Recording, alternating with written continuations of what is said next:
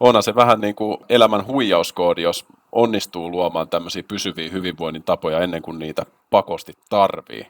Että kyllä mä luulen, että siinä tarjoaa itselleen aika hyvät mahdollisuudet menestyä aika monessa asiassa, jos tekee itselleen tämmöisen palveluksen.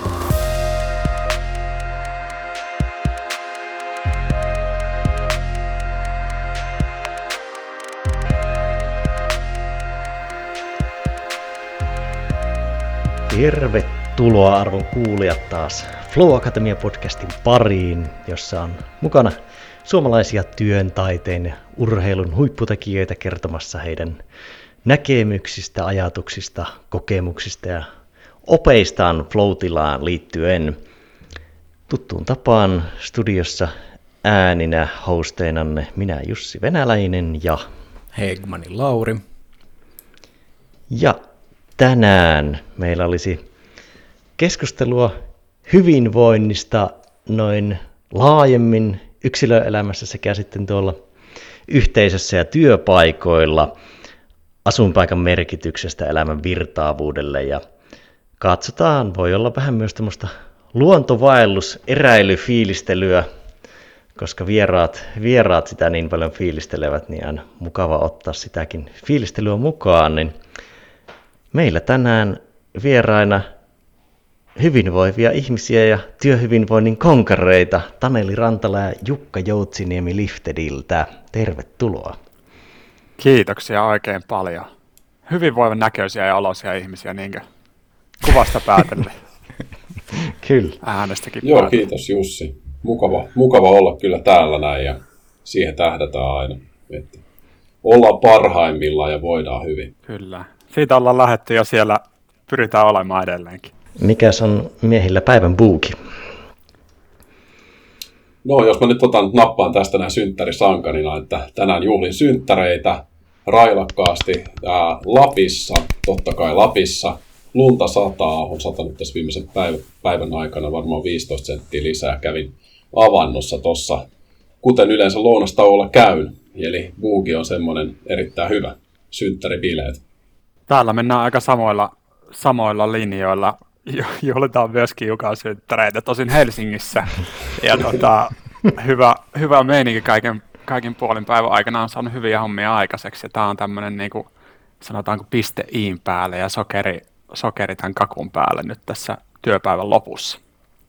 Hyvä meininki. No tota noin, niin osalle kuulijoista te olette varmasti tuttuja, mutta osalle ei, niin olisitteko halunneet esitellä toisenne sille, että kuulijat pääsee paremmin kärryille, että mitä te teette? Joo, hei, tämä oli hauska idea. Mä voisin heittää tästä. Äh, Taneli on siis aidosti äh, Siilinjärveltä, eli sieltä Savon sydämestä, sykkivästä sydämestä kotosin.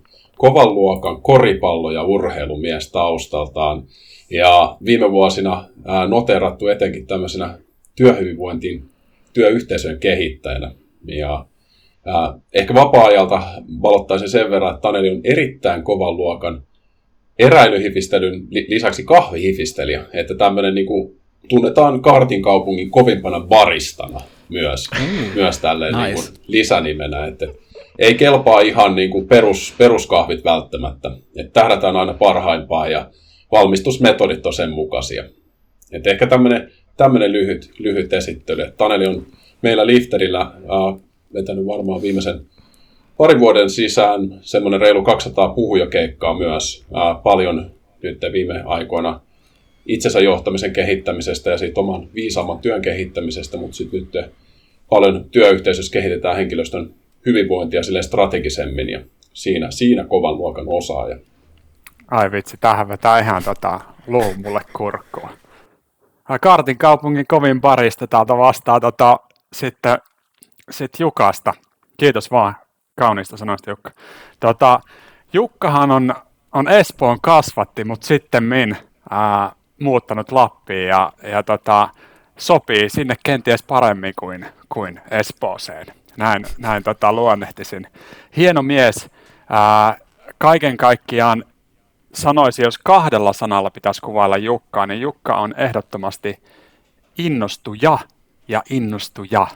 Anteeksi, in... innostaja ja innostuja. innostaja ja innostuja, ehdottomasti.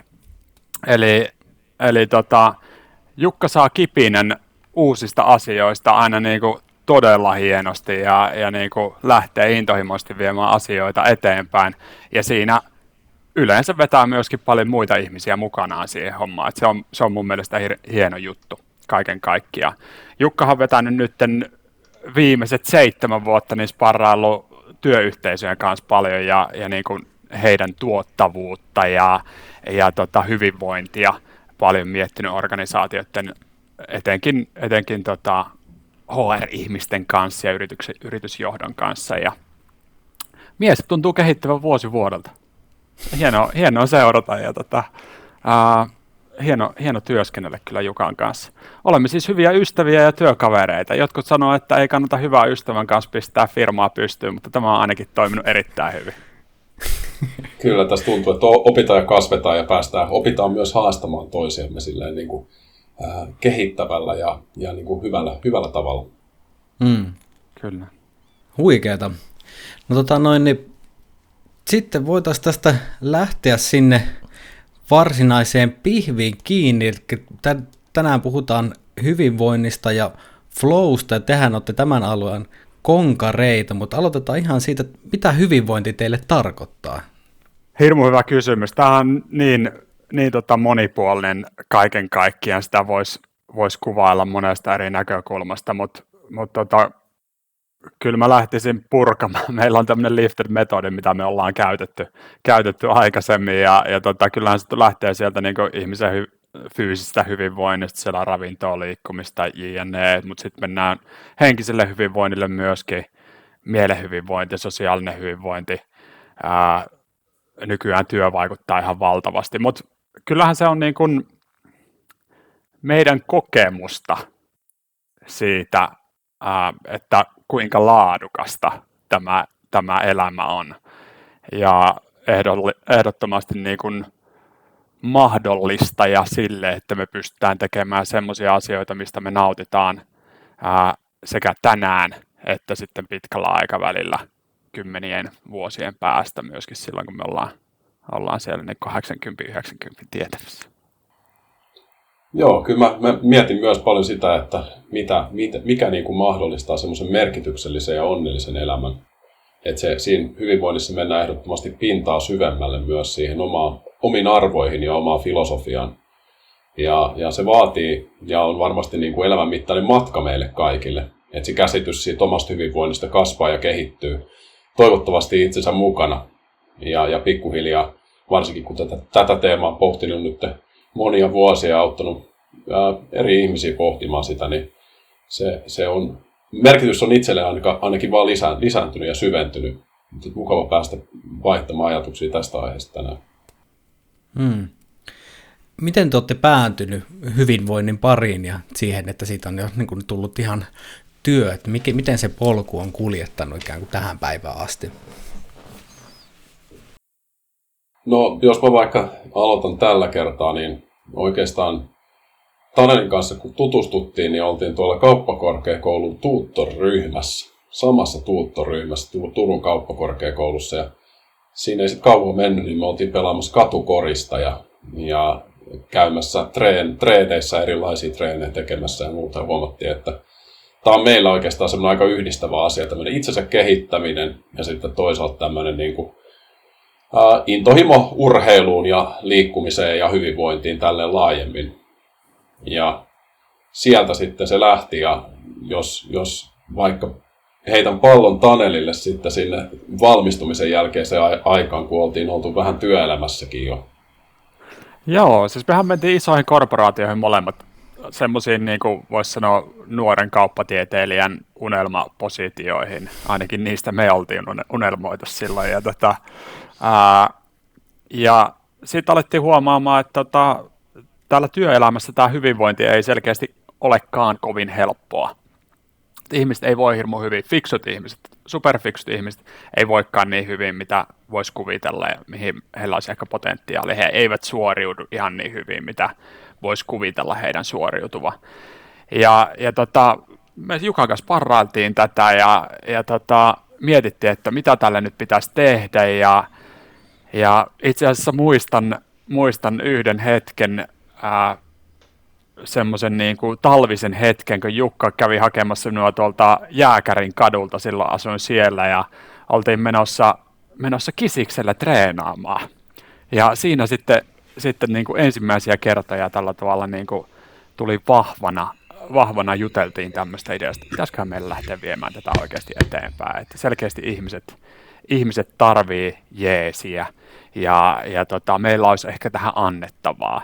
Ja toki me oltiin niin kuin saavutettu hyviä tuloksia meidän työssä jo, jo silloin niissä korporaatioissa, mutta mietittiin myöskin sitä, että mitä jos meillä on tämä iso tarkoitus ja iso, iso agenda, jota me viedään eteenpäin, ja minkälaisia tuloksia me voidaan saada silloin, ja niin kuin, kuinka merkityksellistä se itse asiassa voi sitten olla myöskin meille, että mitä jos me lähdetään rakentamaan sitä meidän elämää, elämää sen, mm. sen kautta sitten eteenpäin. Ja, ja tota, se on ollut hyvin merkityksellistä, täytyy sanoa, että se, sieltä se on ainakin omasta näkökulmasta ja mitä Jukankin kanssa ollaan sparrailtu, niin ollut semmoinen niin kuin iso, iso pohjan tähti niin sanotusti. Hmm. Muistan sieltä vuosien takaa semmoisen, jätkät teki sitä, mä en edes muista ihan tarkkaan mitä siinä oli, mutta sen mä muistan, että olitte niissä niin sanotusti korporaatiotoimistoissa ja heititte kamat, kamat kasaan ja sitten lähditte hyvinvoinnin polulle, niin teitte tämmöisen tota, videopätkän, niin se on jäänyt jostain vuosien takaa mieleen. Joo, kyllä. kyllä tota, silloin yrittäjän, nuorena yrittäjänä pääsi myöskin harjoittelemaan videoeditointia ja se on tullut tota, omi, omi pieni kätöisin, kätöisin tota, tehtyä. Et joo, hauskaa, että se on jäänyt sulle mieleen. Tämä hyvinvoinnin kenttä on niin, niin tota laaja ja siinä voidaan lähteä niin kuin moneen suuntaan, mutta olisi vielä mielenkiintoista tietää, että millä tavalla tässä, kun teillä on kuitenkin jo suhteellisen pitkä aika ollut hyvinvoinnin parassa vietetty, niin onko jollain tavalla tässä matka-aika muuttunut painotukset? Mikä oli esimerkiksi relevantti silloin alkuvaiheessa ja mikä on sitten niin kuin tullut lähemmäs keskiötä vaikka nyt? No kyllä, varmasti jos, jos nappaan tuohon noin, niin meillä oli alkuvaiheessa vielä enemmän niin kuin fyysiseen hyvinvointiin liittyvää liikkumiseen, ravitsemukseen ja semmoiseen niin kuin oman elämän, elämän tota noin, niin tämmöisen fyysisen hyvinvoinnin ja ajattelun toki meillä semmoinen palautuminen ja, ja mielen hyvinvointi oli niitä teemoja kalustasti sillä aika kokonaisvaltaisesti, mutta enemmän yksilön näkökulmasta.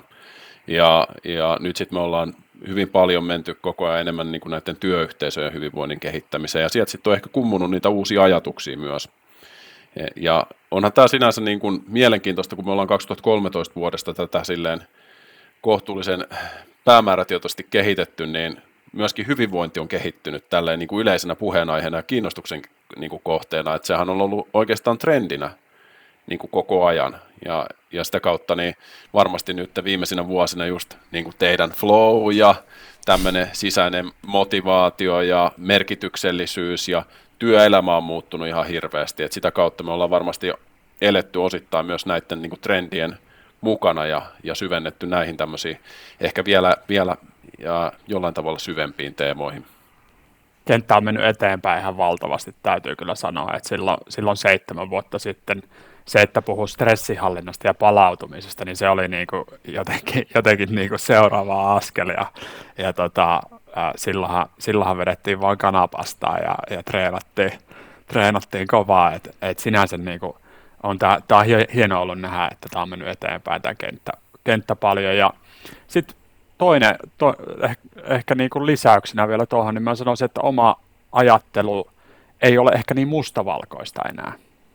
Et silloin nuorena se on ehkä hyvin tyypillistä nuorille ihmisille muutenkin, että, että tota asioita pidetään mustavalkoisina ja sitten kun on sen kokemuksen kautta, kun nyt, nyt tota on se 150 organisaatioa ja, ja tota 40 000 ihmistä valmentanut, niin sitten on, on tullut pikkusen sitä skaalaa, että hetkinen, ehkä, ehkä tämä ei olekaan niin mustavalkoista sitten, mitä me ajateltiin silloin seitsemän vuotta sitten. Ehkä se on myös semmoinen luontainen siirtymä siinä, kun 20 ikävuoden jälkeen alkaa fysiikka laskemaan, niin alkaa keskittymään mentaaliseen puoleen. näin, näin se on, se on pakko. Joo. Se on pakko. Tämä, tämä keski-ikäistyminen, tämä on hieno trendi. Mutta kyllä siinä ehkä sitten, sitten niin kuin kaiken huvituksen keskellä, niin kun ikää tulee lisää, niin itse olen ainakin nauttinut tästä ja huomaa sitten, että aika paljon itse miten, miten me ollaan tälleen itse niin kuin autettu ihmisiä keskittymään niihin palautumiseen ja semmoisiin tärkeisiin asioihin ja vaikka liikkuvuuden ylläpitämiseen ja muihin, muihin tämmöisiin. Me ollaan joogassa ollut, oltu mukana aika siitä alusta lähtien ja näin, niin huomaa, että ne asiat on nyt vaan korostunut, ne samat asiat, kun tulee enemmän ikää lisää. Mutta siinähän on semmoinen tie, tietynlainen, sanoisin, että kun on Maslown tarvehierarkia, niin siinä on sitten niin olisi varmaan semmoinen hyvinvoinnin tarvehierarkia, missä on sitten niitä tasoja että kun saa ne fyysisen hyvinvoinnin perusasiat kuntoon, niin sen jälkeen se ehkä sitten tarjoaa edellytyksiä niin kehittää sitten helpommin myös sitä omaa ajattelua ja, ja siihen liittyviä asioita. Niin ja se ehkä semmoinen merkitysspektri laajenee aika paljon, että kun nuorena pystyy saamaan merkityksiä tosi niin kuin pienestä ja niche-asiasta ja semmoista, mitkä liittyy vaikka vain itseen tai omaa fysiikkaan. Mutta vanhetessa se alkaa koko ajan laajentumaan, että siihen tulee haluaa, että asioilla mitä tekee on laajempaa merkitystä ja että se hyvinvoinnin käsitekin laajenee itsestä paljon enemmän ulospäin. Kyllä, ehdottomasti, ehdottomasti että tota, kyllä niitä kiksejä kiksejä saa niin paljon aina enemmän, kun pääsee jeesailemaan muita ihmisiä ja tekemään yhdessä jotain juttuja. Että kyllä se, niin kuin, siinä on se moninkertaistamisefekti ehdottomasti mukana. Toi oli mielenkiintoinen toi niin kuin ehkä just hyvinvoinnin ta- tarvehierarkia, niin tuohon ehkä niin kuin, tarraisin kiinni, eli siihen niin kuin kehoon tai niin kuin fyysiseen hyvinvointiin siinä pohjan, niin haluaisitteko kertoa siitä vielä niin kuin lisää tästä niin ikään kuin, vähän niin kuin just, että miten te, niin kuin ihmisen hyvinvointi rakentuu, mitkä siellä on, niin kuin ne, mistä se koostuu ja mitkä on niin kuin, ehkä just ne merkitykset, missä se pohja on ja näin. Niin, no varmasti jos tuota fyysistä hyvinvointia erillisenä nyt sitten haluaisi tarkastella siinä mielessä pohja-ajatuksena, niin mehän ollaan järjestetty muun muassa Unen SM-kilpailuita muutamia vuosia tuossa noin, ja se on saanut ihan hyvää tämmöistä medianäyttöä tv ja muualla, niin hei, siinä ei oltu tavallaan ilman syytä, vaan se tarkoitus oli se, että me haluttiin korostaa sitä, että kuinka suuri merkitys palautumisella on meidän kaikkeen hyvinvointiin ja unen laatu on se suurin tekijä kuitenkin sit siinä, millä pystytään vaikuttaa siihen laadukkaaseen palautumiseen, joka vaikuttaa kaikkeen niin kuin meidän kehon ja aivojen terveyteen ja me, miten me ajatellaan ja nähdään, niin jotenkin näkisin, että siinä fyysisessä hyvinvoinnissa se ensimmäinen asia, mikä kannattaa laittaa kuntoon, niin on se, on se niin kuin uni, uniasia. Ja sitten jotkut aina, aina tulee niitä kysymyksiä, että mikä on sitten se seuraavaksi tärkeä ja muuta, niin kyllä mä sanoisin, että ravitsemus on sitten, sitten niin kuin kans, että jos ravitsemus ei ole kunnossa, niin on hyvin vaikea esimerkiksi liikkuu pitkäjänteisesti silleen, että se toimii varsinkin varsinkin jos tota noin, niin haluaa ylläpitää jonkunnäköistä hyvää suorituskykyä ja palautua siitä suorituksesta.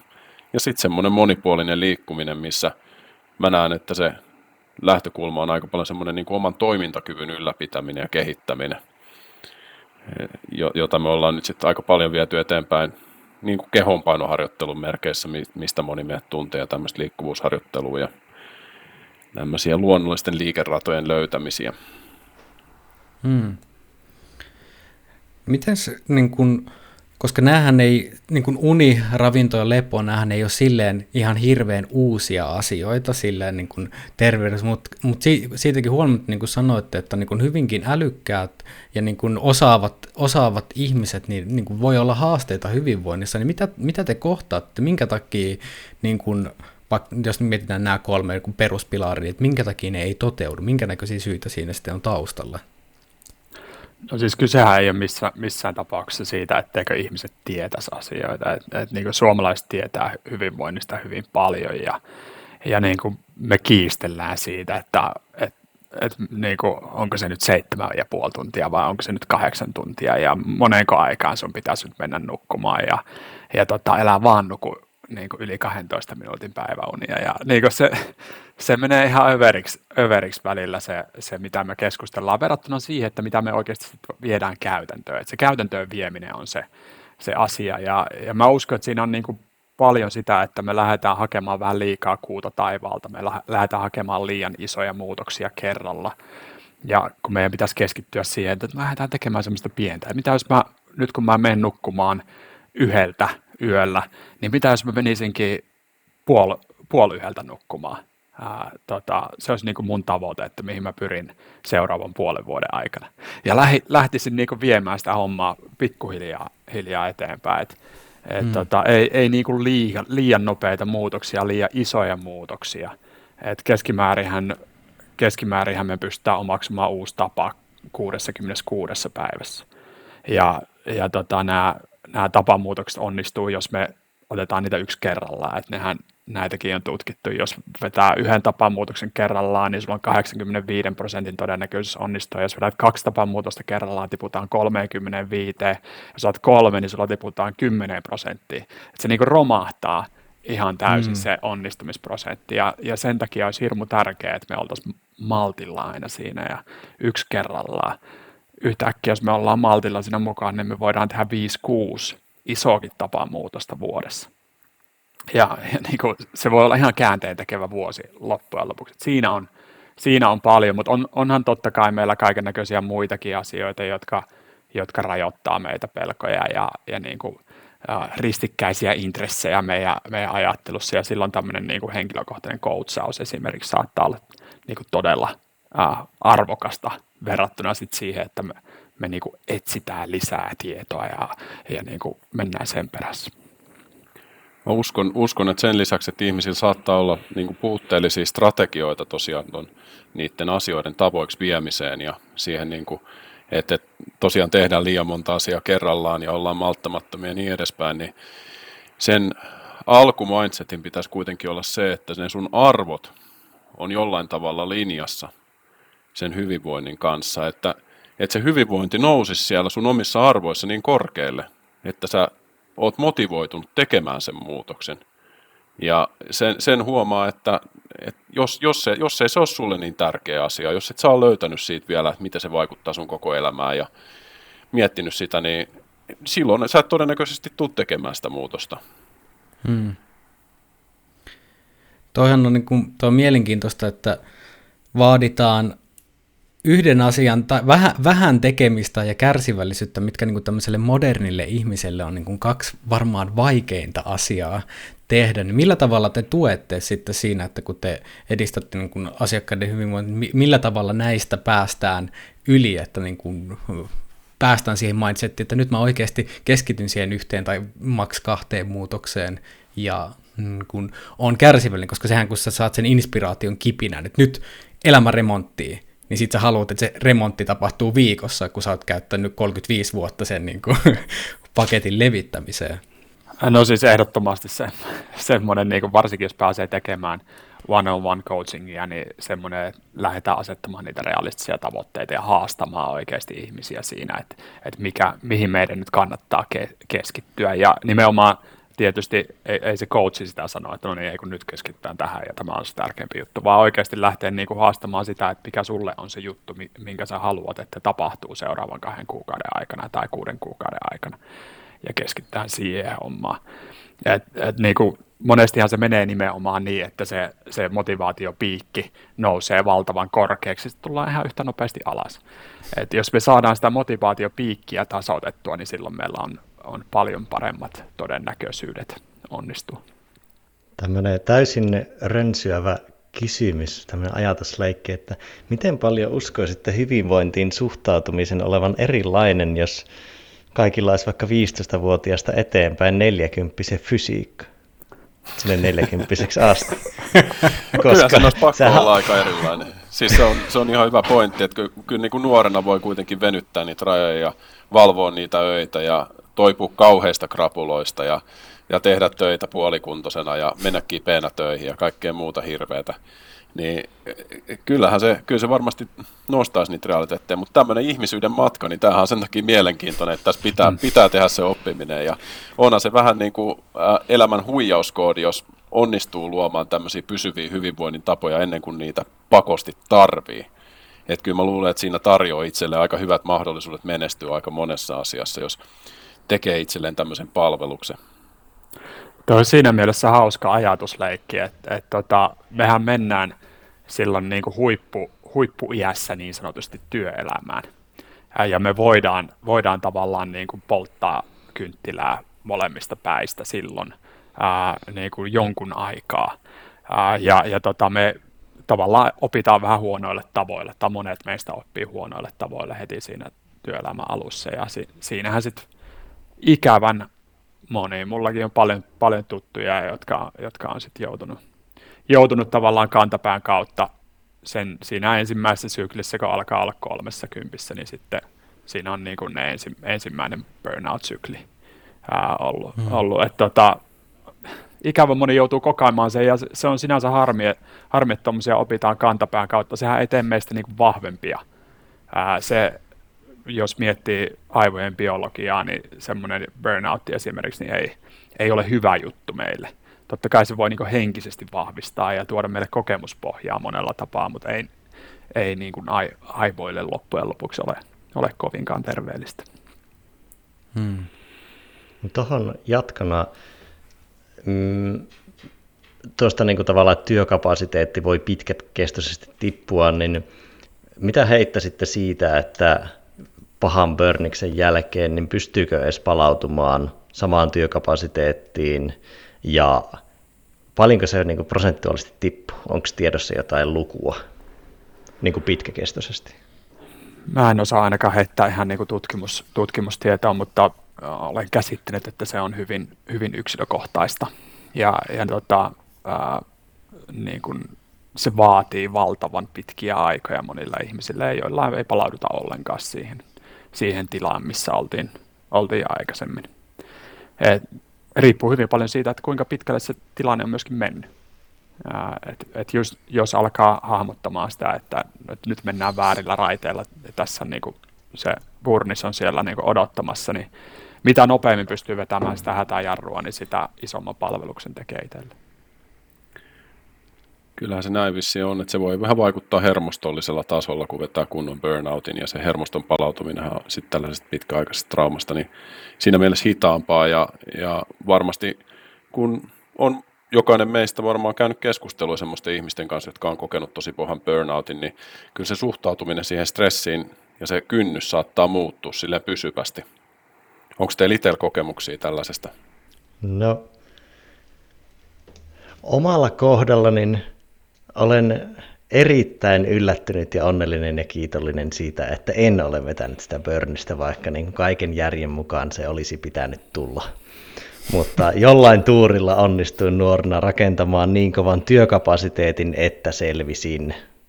Mutta siinä niin kuin aika lähellä mentiin, jos päälle pari vuotta tekee yli sadan tunnin työviikkoa ja kahtena yönä viikossa jättää unet välistä, että saisi tehtyä 130 tuntia duunia, niin siinä mentiin aika, niin kuin, aika hilkulla. Joo, mulla kävi se hyvä tuuri, että öö, mä törmäsin itämaiseen filosofiaan riittävän nuorena, joka löi mulle semmoisen positiivisen pik, niin kuin, ö, käsijarrun tilanteessa, että missä lähtee keulimaan, että rupesi miettimään asioita vähän niin kuin eri mittakaavassa, niin semmoisesta niin kuin potentiaalia olisi ollut, jos elämätarina olisi ollut toinen, niin olisi varmasti niin kuin tullut vedettyä enemmän satalasissa ja suorituspainotteisesti, mutta sanoisin, että itämainen filosofia pelasti burnoutin, burnoutin mahdollisuudelta. Ja. Täytyy sanoa, että jos mä, jos, jos mä tässä sanoissani sekoilen jotain, niin itsellä se johtuu nimenomaan siitä tota, aivokapasiteetin laskemisesta. Et itse en ole, en ei ole koskaan ollut diagnosoitua burnouttia itsellä, mutta on, on käynyt niin kuin, ää, sanotaanko, että vähän liian syvällä niissä, niissä ongelmissa. Ja, ja tota, sen takia on myöskin oma, oma kiinnostus kasvanut ihan valtavasti siihen stressihallintaan ja palautumiseen, ja niistä on tullut myöskin viime aikoina, viime vuosina puhuttua tosi paljon. Et, mut, mutta koen, että en ole ihan, ihan sinne päätepysäkille päässyt tai joutunut. Ää, että painoin, painoin nappia bussissa aikaisemmin. Ja sitä on ehkä itsellä vähän ollut sekin, että kun on tavallaan mä oon elänyt aika lailla samaa polkua kuin te tai samoina aikakausina tavallaan kauppakorkeat ja myöhemmin hyvinvoinnin pari ja näin, niin sitten kun se tietty keho ja mielitietoisuus on ollut jostain junnu kilpailuajoista lähtien osittain, mutta sitten myöhemmin sitä hyvinvointitiedon tankkausta sun muuta, niin sitä on tullut paljon herkemmäksi havaitsemaan, että ilman sitä polkua todennäköisesti olisin kyllä palannut loppuun jossain kohtaa, kun se nuoruuden kuolemattomuus ei enää olisi kantanut. Ja ehkä tuohon, mitä oli aiemmin puhetta niitä, että palautuuko työkapasiteetti, niin ainakin mitä ihmisten kanssa jutellut ja tuttujen niin prosesseja seurannut, niin suurimmalla osalla ei tunnu palautuvan. Toisaalta ei ne myöskään yritä enää puskea sitä samaa määrää, eikä ne tavallaan tule nostamaan sitä työkapasiteettiaan samalle tasolle ilman samanlaista harjoitusta kuin aiemmin, eikä siihen haluta mennä. Mutta usein mennään kyllä niin kuin vuosi pari niin aika pienilläkin tehoilla, joka on tosi järkevää, että tulee niin kuin tosi pysyvä muutos elämään ja mieleen ja kehoon. Mitkä te näkisitte niin kuin taustalla olevia, kun niitähän nyt on varmasti lukemattomia, mutta tämmöisiä yleisiä, että mitkä ajaa ihmisiä burnouttia, mitkä voisi olla semmoisia varoittavia merkkejä, että jos kuulee vaikka miettii, että no onkohan mä nyt, missähän kohtaa on, niin kuin, missä se pysäkki on, niin minkälaisiin asioihin kannattaa kiinnittää huomiota? Joo, toi on kyllä tärkeä kysymys ja jotenkin itse olen parannut lähiaikoina aika paljon näiden kasvuyritysten henkilöstöpäättäjien kanssa ja aika usein, usein huomaa sen, että se saattaa olla yllättävin se burnout silloin, silloin tai tämmöinen ylikuormitus, kun on semmoista positiivista stressiä, mutta se muodostuu krooniseksi, että tulee onnistumisia ja asiat menee eteenpäin, päästään tavoitteisiin ja pikkuhiljaa kasvaa semmoinen niin kuin himo, himo vaan niin kuin tehdä niitä juttuja ja saa niin kuin hyvää, hyvää tyydytystä ja palautusta, palautetta siitä omasta työstä ja niitä saavutuksista, mutta sitten ei välttämättä huomaa sitä, sitä että mi, miten kuormittuu. Että kyllä se, kyllä se varmasti semmoisia merkkejä aika paljon, että huomaa, että niin kuin yöunet alkaa kärsimään ja, ja ei niin kuin illalla meinaa saada unta ja on jatkuvasti vähän ylivirittyneessä tilassa. Ja, ja silleen ei, ei tunnu löytävän sitä niin kuin vastapainoa välttämättä niille asioille. Esimerkiksi jos työ on se asia, mikä kuormittaa, niin niiden asioiden pohtimiselle. Se saattaa olla yllättävän sal- salakavalaakin kyllä. Se, se semmoinen yleinen niin kuin vastapainon taito, että löytäisi löytäisi semmoista hyvää vastapainoa myös sille kuormitukselle, mitä on kokenut, niin se olisi tosi arvokas. Loppujen lopuksi niin stress, stressihan on hieno juttu, niin kuin me kaikki varmasti tiedetään, että, että sinänsä niin kuin siinä ei ole mikään, mikään ongelma, mutta ongelma on se, että jos me ei päästetä niitä stressitasoja tippumaan alas ja, ja ne pysyy vaan korkealla, ja, ja niin kuin sittenhän se stressi kroonistuu ja sitten sit sinne päätepysäkkiä kohti aletaan mennä, että et sinänsä tuo, mitä Jukka heitti, vastapaino, si, si, semmoista niin kuin me, meidän pitäisi pystyä palautumaan joka päivä se ei riitä, että me jätetään sitä viikonlopulle, ei riitä sitä, se, että me jätetään se tuonne niin kesälomille, vaan joka päivä pitäisi, pitäisi pystyä palautumaan. Tämä on mielenkiintoinen mahdollisuus mun mielestä tämä niin kuin etätyökokeilu, mikä uskon, että tuo paljon paljon hyvää, hyvää meille ja uskon, että lopulta tämä johtaa siihen, että niin kuin työhyvinvointi, jos työhyvinvointia haluaa, haluaa puhua, semmoinen vanha-aikainen käsite, mutta niin kuin työelämään liitännäinen hyvinvointi, niin tulee loppujen lopuksi paranemaan. Et monissa organisaatioissa nyt nähdään henkilöstökyselyissä, että, että suuri osa ihmisistä on tyytyväisempiä työhönsä asiantuntijaorganisaatioissa kuin sitten vuosi sitten. Mm. Ja, ja nimenomaan, nimenomaan niin on löytynyt, löytynyt semmoisia omia tapoja ää, aikatauluttaa sitä omaa päivää ja jos organisaation rytmi ja, ja niin kuin tämmöiset palaveriputket sen sallii, mutta mä uskon, että tämä on ollut hyvä mahdollisuus myös tutkia sitä, mikä on ja omalle hyvinvoinnille tärkeää.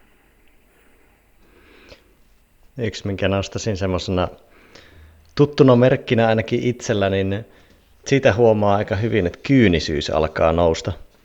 Ensin se ehkä huomaa siitä, että alkaa tulla resistanssia asioihin, jotka on inspiroivia, ainakin paperilla tai etäisesti katsottuna, mutta sitten myös se, että alkaa kyynistyä työtä kohtaan, mutta myös ihmisiä kohtaan tai elämää kohtaan ilman, että on syytä sille. Todella se on semmoinen hyvä varoittava. Huomaan, se on huomaan itsekin.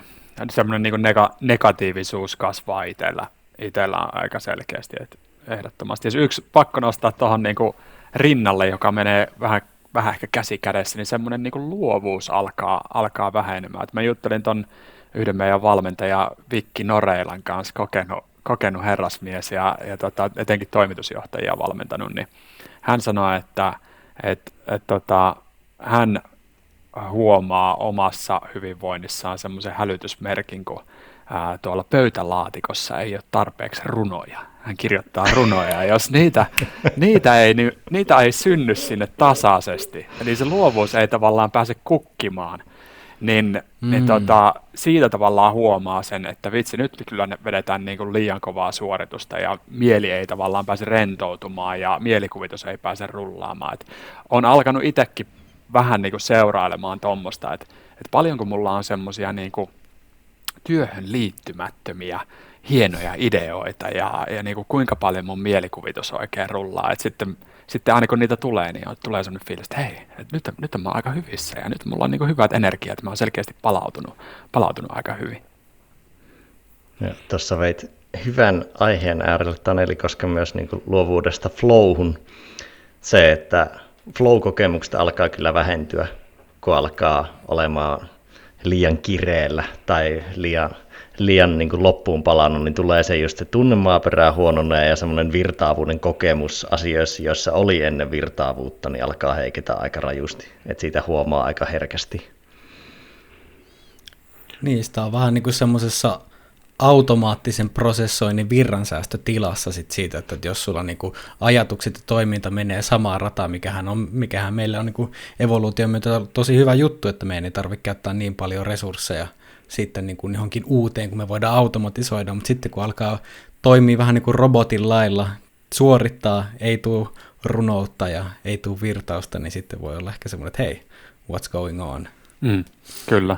Mehän voidaan silleen niin kuin äh, jos vedetään vähän kulmia suoraksi, niin jakaa oma suorituskyky vähän niin kuin kolmeen tasoon. Et meillä on se niin kuin huippusuorituskykytaso, sitten on semmoinen niin kuin keskitaso, jossa hoidetaan vaan rutiiniomaisia hommia, ja sitten on se niin kuin, matala taso, jossa meidän pitäisi oikeasti levätä. Ja jos me ollaan viety itsemme liian pitkälle, liian, ollaan liian kuormittuneita, niin sitten sit se niin kuin huippusuorituskyky alkaa, alkaa hävitä sieltä, että sitä, se ei esiinny enää meidän päivissä ollenkaan. Sitten me ollaan vaan siinä – siinä niin kuin rutiiniomaisia täskejä vedetään ja niin kuin, tavallaan me ei, me ei pystytä oppimaan, me ei pystytä tekemään hyviä päätöksiä, semmoisia päätöksiä, jotka on ehkä uusia meille ja jotka vaatii meiltä jonkinlaista niin uudenlaista ajattelua, vaan me mennään niiden omien vanhojen toimintakaavojen mukaisesti. Hmm. Mä uskon, että tuossa aikaisemmin puhuttiin tuosta innostumisesta, niin se on varmasti linkissä tuohon huippusuorituskykyyn. Et mä, mä itse sanoisin, että äh, silloin joskus, kun olin enemmän kuormittunut, niin pohdin asiaa, kun kävelin semmoisella marraskuisella äh, Fredrikin kadulla ja oli, oli silleen niin kuin sopivan synkkää ja vetistä. Mä ajattelin, että hitto, että ei, niin kuin, kuitenkin ymmärtää se elämän suuremman mittakaava, että täällä niin kuin todennäköisesti ollaan vain kerran, niin ei tänne niin kuin stressaamaan olla missään nimessä tultu. Et elämästä pitäisi olla niin kuin innostunut joka päivä. Ja se, sen niin kuin mun mielestä pitäisi olla semmoinen status quo, että jos ei sitä ole, niin sitten pitää kyllä vähän kyseenalaistaa, että mitä tekee elämällä. Hmm. Mut, mutta sitten jos on toisaalta sitten innostunut, niin mä uskon, että on aika suuri potentiaali siihen, että voi olla siinä tilassa, missä on siinä omassa primissa ja pääsee, pääsee, pääsee myöskin saamaan aikaan niin huipputuloksia. Haluaisin kysyä tuosta vastapainosta vielä ihan niin semmoisia totta kai ei voida antaa mitään täysin yleispalettia, että koska ihmiset tekee erilaisia, mutta minkä näköisiä vähän kuin prinsiippejä niin kuin vastapainoksi, vaikka mietitään niin kuin tämmöistä nykyään perustietotyöläistä, tai täl, niin kuin, että miten, minkälaista vastapainoa tulisi hakea sitten sillä niin kuin työskentelyllä? Tuo on hyvä kysymys. Äh, siinä, siinä ehkä vähän vastasit omaakin kysymykseen, että periaatteessa me ollaan kaikki niin, niin äh, erilaisia ja yksilöllisiä, että ei ole olemassa mitään niin yksittäisiä työkaluja. Sulle saattaa kuorolaulu olla todella palauttava juttu, mutta mulle se on niin kuin äärimmäisen stressaava juttu.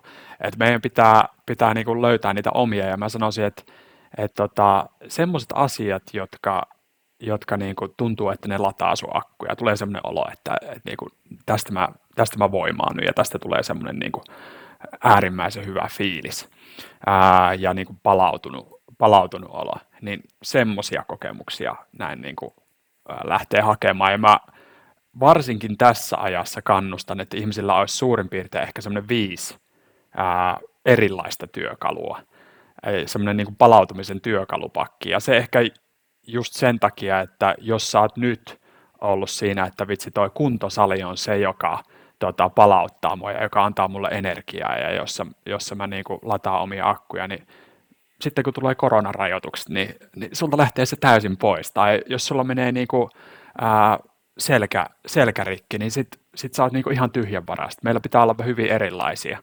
erilaisia ja semmoisen niin kuin nyrkkisäännön itse on heittänyt, että puolisen tuntia joka päivä pitäisi olla semmoista niin kuin äärimmäisen hyvää palauttavaa aikaa vähintään, mm. että et pääsisi pääsis käyttämään jotain noista työkaluista. Sen lisäksi varmasti se niin kuin toi palautumisen työkalupakki, niin siellä olisi hyvä, että se olisi semmoisia niin raskaita aseita. Semmoisia oikeasti niin kuin, tota noin, niin pieni puukko ei riitä, vaan se pitää olla semmoinen pitkä taistelumiakka. Niin mä näkisin, että jos puhutaan luontoaiheesta tässä näin, niin se, mä uskon, että kaikkien meidän hyvinvointi on luonto aika paljon yhteydessä enemmän kuin osa meistä osaa ymmärtääkään, koska meidän kuitenkin evolutionäärinen historia on sellainen, että me tarvitaan semmoista luonnollista tilaa myös, missä on vähemmän ärsykkeitä ja ollaan lähempänä sitä, mihin me, meidät on niin kuin ihmisenä suunniteltu, niin siinä raskauspakissa ei siinä ole pakko olla luonto, mutta mulla on vaan luonto esimerkkinä tässä näin, että se on semmoinen, kuitenkin tarvitaan myös semmoisia pidempiä palautumissyklejä, varsinkin jos on vauhdikasta. Niin esimerkiksi itse koen sen, että viikonlopuksi pyrkii minimoimaan puhelimen käytön ja maksimoimaan luonnossa olemisen. Tosi helppo uh, kaava silleen, ja voi tehdä sitä luonnossa, mikä on itselle helpointa ja mukavinta, niin koen, että se, se on niin kuin aika varma kaava siihen, että se palauttaa aika paljon. Hmm. Eli jo, oli... jotain muuta, mitä niin kuin arjessa tekee, tekee säännöllisesti, että olettaa, että vaikka että jos koko ajan on kännykällä ja ei ole luonnon, luonnon ääressä, niin sitten voi olla hyvä, että jättää se niin kuin, muuttaa sitä ärsykepalettia tai mieluiten poistaa sitä mahdollisimman paljon. Kyllä, ehdottomasti juuri näin. Jo, jotain täysin muuta ja sama juttu tauoissa, että hommahan ei ole pelkästään kiinni siitä, että miten me palaudutaan työpäivän jälkeen, vaan myöskin niin kuin työpäivän aikana. Niin tehdään jotain ihan muuta kuin mitä me tehdään työksemme. Et jos, sä, jos sä oot koneella koko ajan, niin me pois koneelta ja näytöiltä.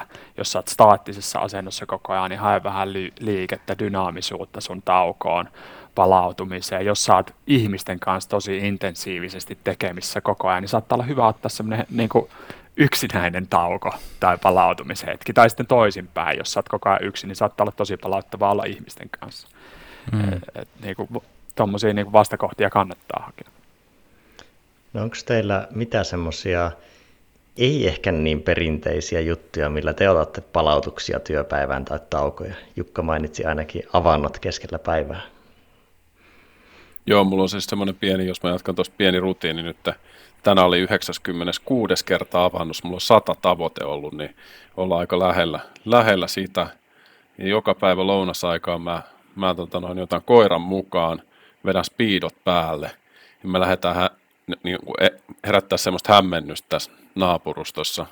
Ja, ja to, no okei, laitetaan kylpytakki päälle kanssa, kun mennään. Ei, ihan, ei, ei nyt ihan tehdä tästä liian niin kuin outoa mielikuvaa painetaan tuonne tota noin, niin lumihankeen ja meillä on semmoinen Styrox-levy tuolla avannon päällä ja otetaan se pois, siellä on suunnilleen metri jäätä sinne niin avantoon ja vähän hengityksiä siinä ja, ja sitten tota, tavoitteenahan siinä on se, että hengitys tasaantuisi ja pystyisi sille rauhoittumaan siihen avantoon.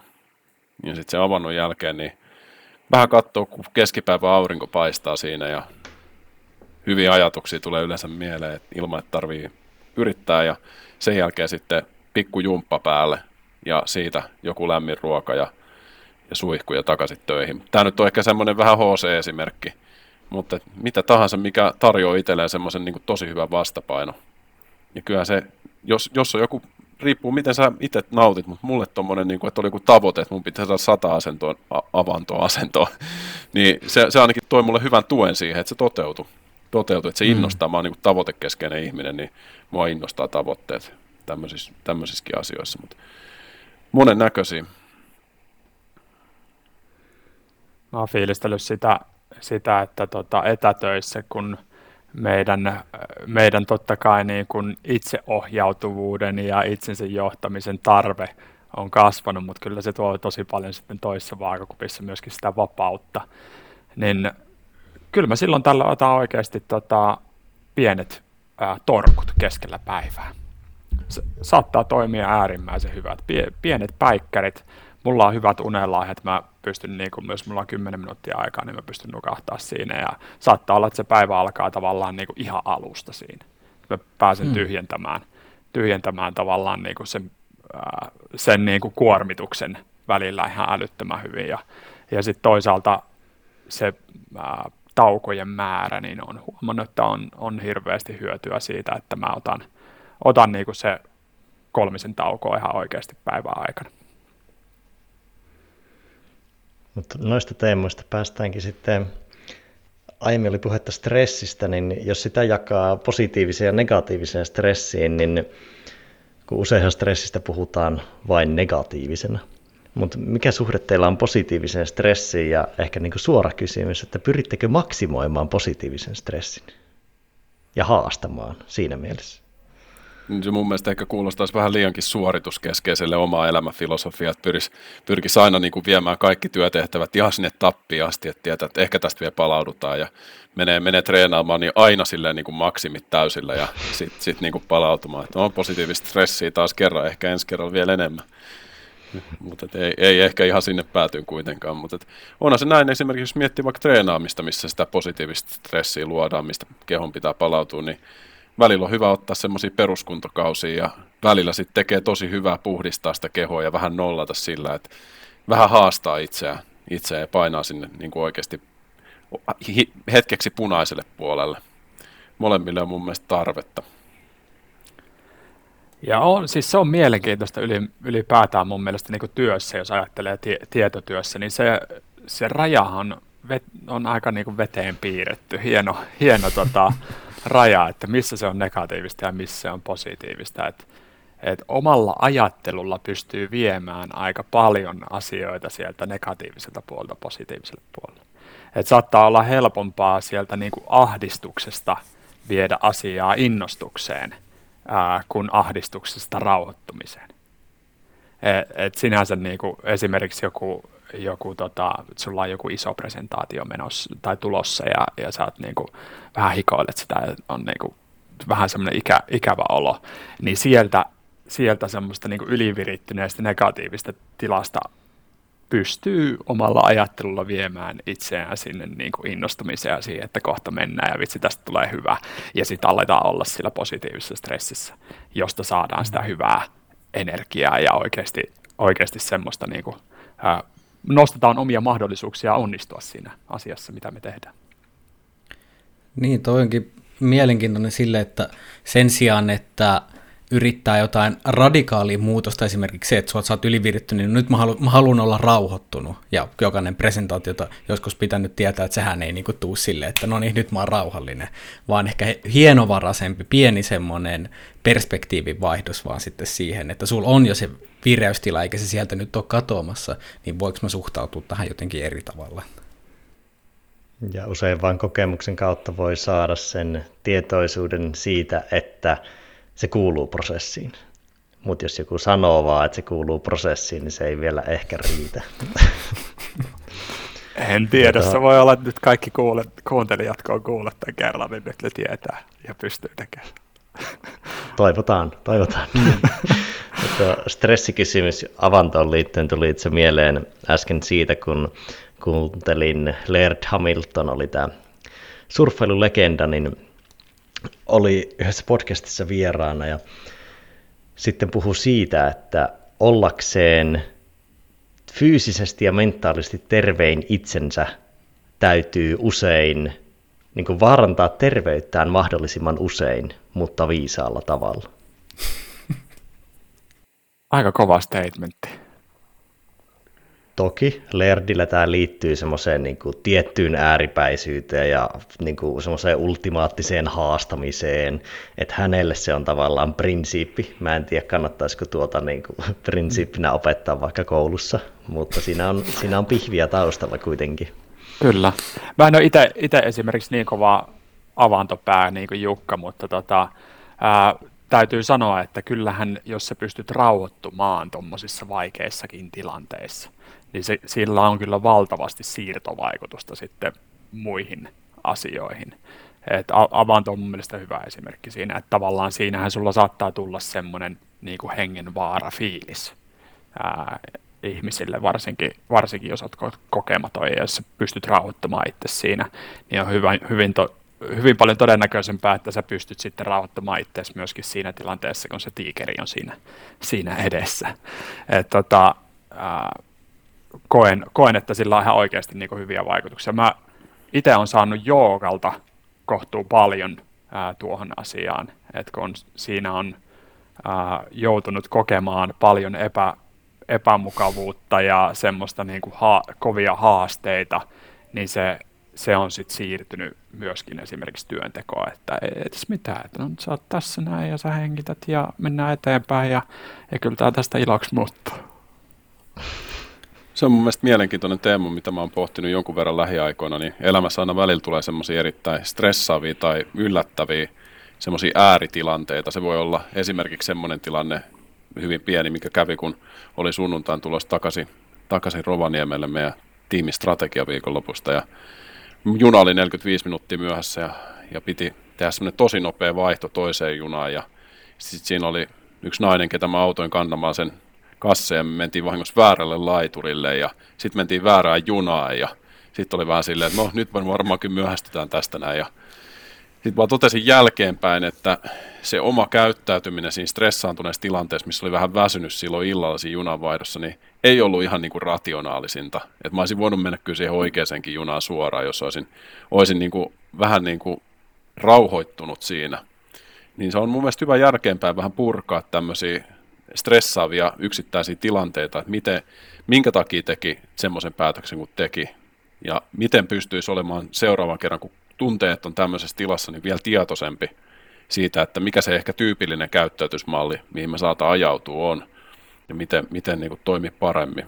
Mutta sehän voi päteä yhtä hyvin tuohon surffaamiseen tai lumilautailuun tai mihin tahansa, missä tapahtuu jotain odottamatonta. Miten pääsee niin semmoiseen tietoisempaan tilaan siinä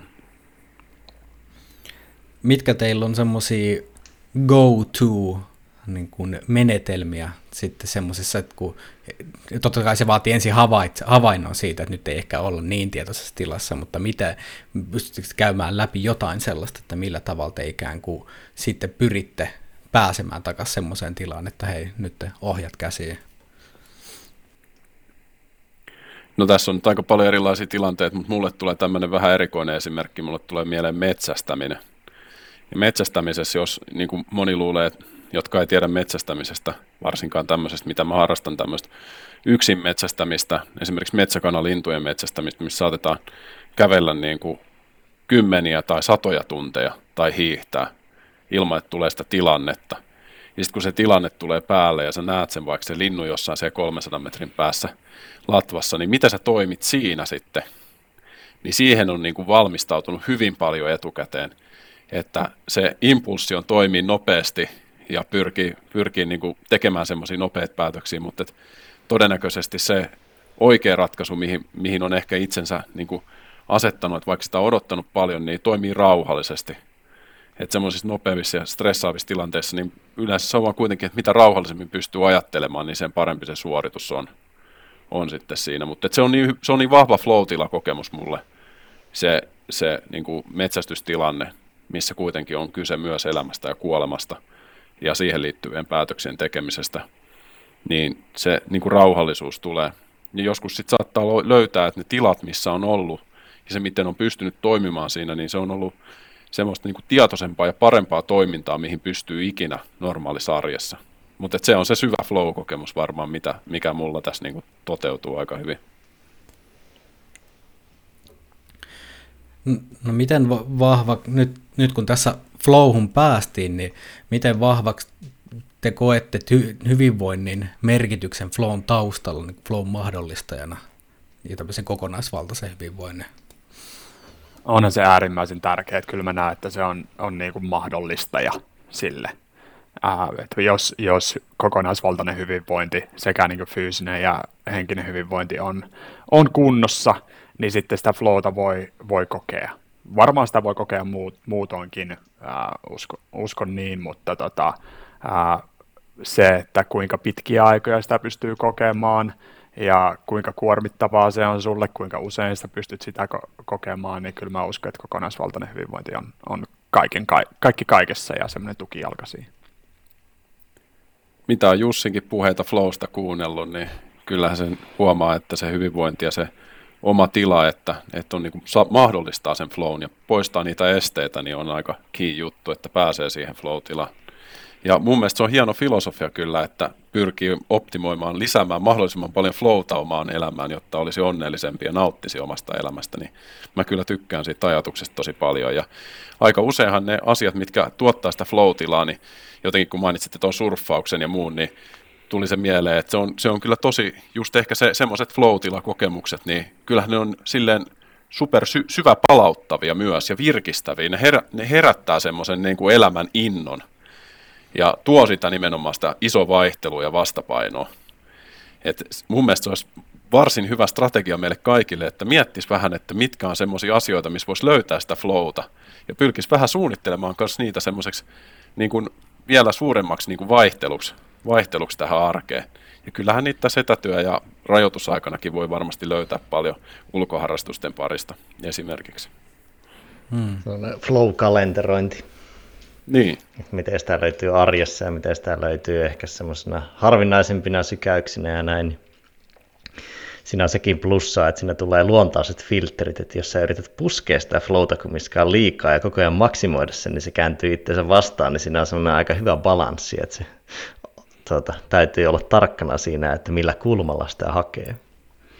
Mm, no si- sitten tota noin, niin halusin vielä tuosta hyvinvoinnista vielä sen verran, että kun monesti hyvinvoinnista puhutaan tämmöisen niin kuin yksilön ominaisuutena, niin millä tavalla te, niin kuin teilläkin on jollain tapaa, niin kuin puhuitte siitä polusta, että se on alkanut enemmän semmoista vähän niin kuin yksilön hyvinvoinnista, niin miten te näette tämmöisen niin kuin sosiaalisen ja yhteisöllisen aspektin niin kuin merkityksen hyvinvoinnissa? Siis etenkin jos puhutaan työyhteisötasolla, ää, jos, jossa me ollaan tätä hommaa mietitty erittäin paljon, niin, niin se on kyllä kaikki kaikessa. Et, et loppujen lopuksi se on se systeemi, ää, joka, joka tuottaa joko hyvinvointia tai pahoinvointia. Ja, ja niin kuin, ää, se, se, että niin kuin sieltä yhden ihmisen hyvinvointia lähtee tavallaan korjaamaan tai, tai tapoja muuttamaan, niin se toki voi sillä niin kuin yksilön tasolla olla ihan täysin merkittävä, ää, mutta se on jollain tavalla vähän niin kuin ka- kantaisi vettä kaivoon niin, niin sanotusti, että ne ongelmat ei häviä sieltä organisaatiosta mihinkään. Ja sieltä se yksi loppuun palaamiskeissi, niin se on nyt hoidettu, mutta sitten ensi kuussa on taas uusi. Ja, ja niin kuin se vaan homma, se kone tuottaa tavallaan sitä ikävää, ikävää että siinä mielessä on hirmu tärkeää, että me lähdetään miettimään niitä, että no miten me yhdessä tehdään asioita ja, ja onko tämä semmoinen, semmoinen rakenne, joka, joka tuottaa hyvää. Siihen ei ole olemassa mitään semmoista niin kuin silver bullettia tai muuta, että nämä jutut niin tavallaan kuntoon, niin sitten, sitten kaikki luistaa, vaan sitä pitää ihan työyhteisökohtaisesti lähteä katsomaan, että, no, että mitkä ne on ne, ne kivet, jotka hiertää tässä meidän työyhteisön ää, tota, rakenteissa tyypillisesti kun näitä lähdetään ratkaisemaan, niin se ensimmäinen asia on se, että johto on sitoutunut ja se kuuluu yrityksen arvoihin ja kulttuuriin jollain tasolla, että panostetaan siihen hyvinvointiin. Ja tässä mielessä varmasti myös niin kuin mahdollistetaan sitä vaikka työn flowta ihmisille. Ja, ja siellä sitten varmaan niitä yleisimpiä vaikuttavia toimenpiteitä on totta kai hyvä johtaminen. Ja se, että johtajat mahdollistaa se yrityksen niin kuin näiden hyvien arvojen muka, mukaisen niin kuin toteutumiseen ja tukee sitä mahdollisimman hyvin. Et me ollaan koko ajan menty enemmän siihen, että me pyritään auttamaan työyhteisöjä ratkaisemaan tämmöisiä systeemisiä ongelmia ja tunnistamaan niitä, että missä tällä hetkellä mennään ja mitkä ne isoimmat haasteet on ja miten niitä kannattaisi lähteä kehittämään. Et, et aikaisemmin ollaan paljon enemmän oltu siellä auttamassa sitä veden kantamista sinne kaivoon, mutta nyt on huomattu, huomattu vielä, vielä syvemmin se, että, että että kannattaa oikeasti ehkä lähteä sitä kaivo, kaivon perus, perushommaa niin kuin rakentamaan ja tunnistamaan, että minkä takia se vesi sieltä hupenee. Mutta ei sekään ole merkityksellisintä työtä, mutta yleisesti työhyvinvoinnissa saa eniten aikaa siinä, että tekee semmoisia ensin sen ymmärryksen siitä, että, että, että ihmiset on, oikeat ihmiset on sitoutuneita siihen ja kaikki ihmiset on jollain tavalla mukana siinä ja ymmärretään, minkä takia tätä tehdään ja missä mennään nyt. Ja mikä oikeastaan meillä se tärkein, tärkein kipukohta, mitä pitää koko työyhteisön tasolla ratkaista. No heitetäänpäs tämmöinen kysymyspallo. Voitte heittää hyvin intuitiivisesti mutuilla tätä, että miten iso osa työhyvinvoinnin, tai no, työhön liittyvän hyvinvoinnin haasteista liittyy systeemisiin ongelmia, miten paljon yksilötasoon? Onko se 50-50 vai 70-30 vai missä, mitä mutuilisit? Niin, kyllä mä varmaan sanoisin, että se on varmaan 75-25 sitä, että se aika paljon kun katsoo hyvinvointikyselyitä ja muita, niin siellähän hyvinvointi on ensinnäkin niin laaja käsite, niin kuin tässäkin ollaan puhuttu, että siihen väliin niin kuin nähdään, että siihen kuuluu vaikka, että miten, miten niin kuin, minkälaisia työtehtäviä mulla on ja miten se on mahdollistettu, että mä voin tehdä järkevää työtä ylipäätään ja minkälaista johtaminen on ja, ja mitkä meidän yrityksen arvot on ja seisonko mä niiden takana. Et siellä on niin paljon asioita sitten, mitä pitäisi mahdollistaa. Mutta ainakin sen näkökulmasta mun mielestä 75-25, että miten mahdollistetaan se, että se yksilö voi voida hyvin. Mä en tiedä, ha- hajannuinko mä pikkasen tästä Jussin, Jussin alkuperäisestä kysy- kysymyksen asetannasta Se on ihan sallittua. Mä oikeastaan vastaisin sillä tavalla, että riippuen siitä, että kuka kuuntelee. Et jos yrityspäättäjät kuuntelee, niin mä vastasin 60-40, että yrityksen rakenteesta johtuu enemmän, jotta he huomaisivat sen, että se vastuu on heillä ja heidän pitää viedä sitä asiaa eteenpäin. Mutta jos yksilöt kuuntelee, niin mä sanoisin, että se on 60-40 toisinpäin. Jottei, jottei me tavallaan niin kuin osoiteta toisiamme, että vitsi se ongelma on noissa, että minä, minun ei tarvi ottaa vastuuta, että no, noitten vaan pitää hoitaa homma kuntoon. Et, et tota, mm. ku, kuitenkin se niin kuin, ää, kyllähän se työyhteisö hommakin lähtee yksilöistä loppujen lopuksi. Ja me voidaan, voidaan viedä sitä asiaa yksilöinä eteenpäin. Et se, on, se on hyvin vaikea itse asiassa sanoa, mutta se molemmilla on, on uskomaton vastuu oikeasti. Niin, tässä tullaan tähän vastuukysymykseen, mikä on sitten ehkä mistä kulmasta mä en tätä nyt ajatellut, mutta tämä on semmoinen hyvin yleinen keskustelu, että saataisiin myös tuotua sitä yksilövastuuta, koska totta kai eihän niin kuin, nimenomaan se ehkä se ajatus siinä on, että pystytään niitä systeemisiä asioita korjaamaan, koska ne jos korjaantuu, niin se niin kuin mahdollistaa sitä hyvinvointia niin kuin tosi monelle ihmiselle, mutta sitten työnantajan näkökulmasta on kuitenkin tosi vaikea lähteä tekemään ihmisten puolesta niitä muutoksia. Että asioita voidaan mahdollistaa, mutta sitten niitä muutoksia, niin niihin voidaan antaa tukea ja inspiraatioa ja, ja silleen, silleen kyllä, mutta, mutta toi on tosi tärkeä toi vastuukysymys kyllä. Niin kuin mä, mä koen sen välillä vähän hassuksen keskustelun silloin, kun välillä kun jotain hyvinvointi, etenkin työhyvinvointikeskustelu, kun seuraa, että sitten on vähän niin kuin, että, että onko tämä yksilön vai työyhteisön niin kuin vastuulla. Sitten sille, että, öö, mutta miksei sitä voida, niin tai, niin lopulta mahoton melkein mun edes ajatella, että se voisi ratketa ilman, että se tulee molemmista suunnista. Ja just, että työyhteisössä voidaan ratkaista niitä sen ongelmia, mutta sä voi vaikuttaa esimerkiksi ihmisten yksityiselämään sille, että, että se on ihan sama, että missä Googlella sä lasket liukumäkiä pompit trampoliinille, jossa juot pullon viinaa himassa joka ilta, niin sitten se, se hyvinvointi kuitenkin jollain tapaa kärsii ja siihen ei niin työnantaja pysty oikein hirveästi vaikuttamaan. Kyllä, kyllä. Ja tuossa tulee mun mielestä tuon hyvän esimerkin kautta tulee se, että eihän meillä ole mitään irrallista työhyvinvointia, vapaa-ajan hyvinvointia, vaan se on niinku sama paketti, sama paketti, yksi hyvinvointi. Ja, ja tota, kaikki mitä teet töissä, niin vaikuttaa vapaa-aikaan ja kaikki mitä teet vapaa-ajalla, niin vaikuttaa töihin. Ja kyllä meidän niinku, ää, jotenkin mun mielestä myöskin tämä aika, tämä etätyöaika on on hyvin rikkonut sitä, että meillä olisi niin kuin kaksi minää tai jotenkin niin kuin se, sillä tavalla semmoista, niin kuin, en tiedä, 50-luvun meininkiä, että tota, ää, niin kuin erotettaisiin ne ihan täysin toisistaan. Mun mielestä on hyvä luoda rajoja työn ja vapaa-ajan välille, mutta kuitenkin, että uskalletaan olla omia itseämme myöskin sillä työ, työelämässä ja, ja, tota, ja sitä kautta myöskin huomataan, huomataan että ää, kyllä se työnantaja saa olla huolissaan myöskin siitä, että meneehän sulla hyvin työn ulkopuolellakin ja saa tukea sitä. Et ei, ei se mun mielestä ole semmoinen, pidä olla semmoinen tabuaihe tai, tai mu, niin kuin punainen vaate ihmisille, että no ei nyt sä, nyt sä menet kyllä niin kuin tonne vapaa-ajan asioille, tai nyt puhutaan niin kuin aika henkilökohtaisista asioista. Et mun mielestä meidän pitää pystyä puhumaan henkilökohtaisista asioista ja meidän pitää pystyä ottamaan ihmiset kokonaisena huomioon, jotta me oikeasti pystytään sitten vaikuttaa siihen hyvinvointiin ihan, ihan niin kuin isossa kuvassa.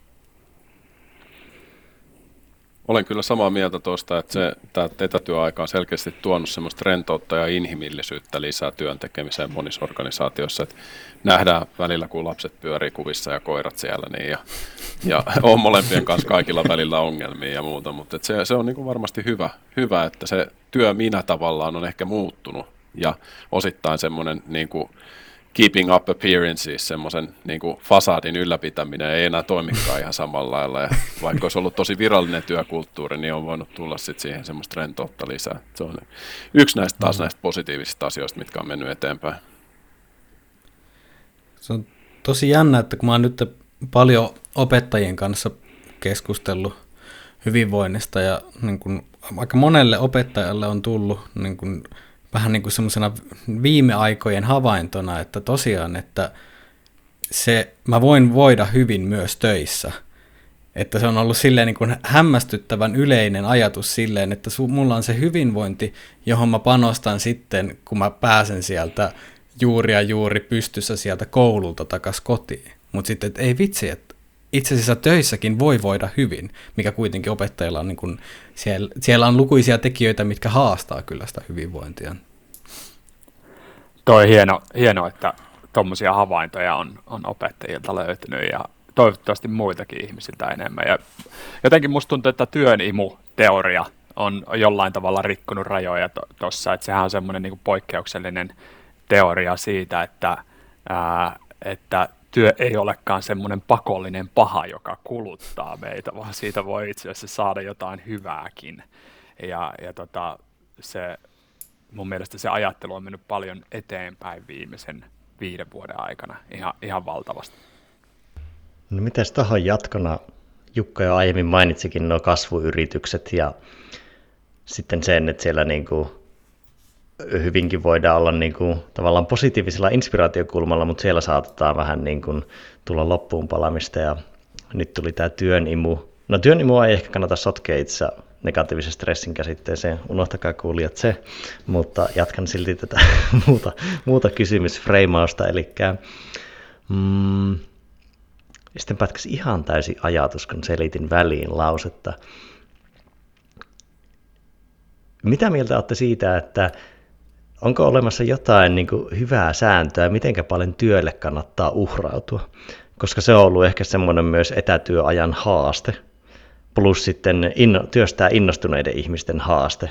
Että haluaa haastaa työllä itseensä ja haluaa ammentaa siitä ja näin, mutta mikä on tavallaan niin kuin semmoinen elä, muun elämän ja työn tasapainon löytämisen semmoinen, onko uhrautumiseen jotain prinsiippiä? Tämä on er, erittäin hyvä kysymys ja vai, vaikea kysymys myöskin. Äh, puhutaan erittäin yksilöllisestä asiasta. Jos puhutaan massoista, ää, niin mä lähtisin siitä näkökulmasta, että, että tehdään työlle ja vapaa-ajalle selkeä viiva ja varmista, että sä pääset palautumaan jokaisena päivänä riittävän hyvin.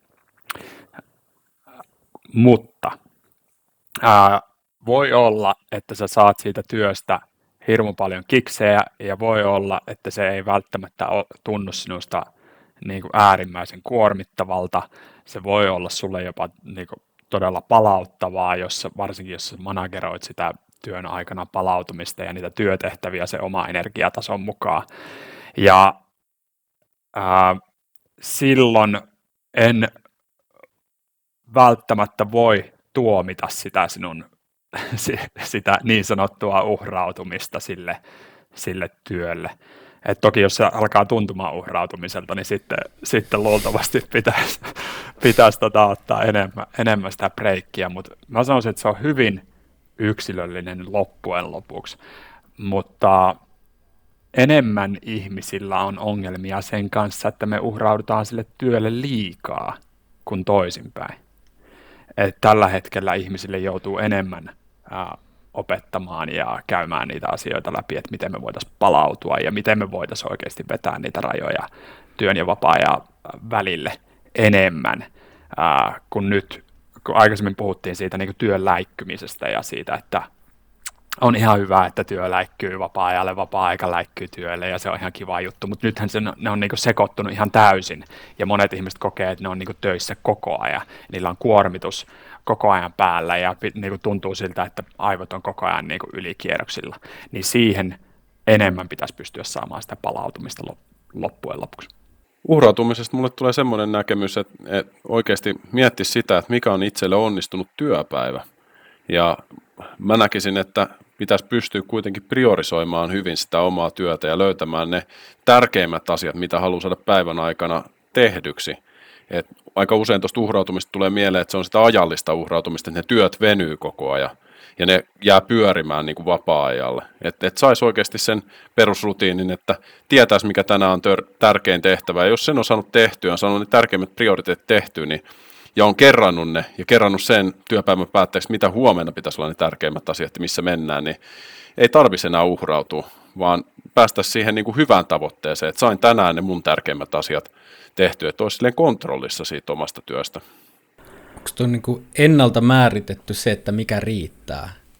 Että vähän niin kuin tavoitteen myötä, että sä määrität ennalta sen, etkä sitten vähän niin kuin siinä aikana, koska sitten kun sulla on buugi päällä, niin sittenhän sä pystyt etenkin tietotyössä grindaa aika paljon, että no mut vielä yksi sivu, vielä yksi sivu. Se, se on tosi vaikea oikeasti sit olla tyytyväinen yhtään mihinkään, jos ei, ei niin kuin ennalta määritä niitä juttuja. Ja itse tykkään semmoista, niin kuin, se tavallaan asettaa semmoisen tyytyväisyystaso aamulla, kun lähtee siihen, siihen, että mitkä on päivän tavoitteet, jos mä saan nää, niin se on tavallaan se tyytyväisyystaso, jossa mä, mulla voi olla semmoinen fiilis, että no niin, vitsi, oli hyvä päivä.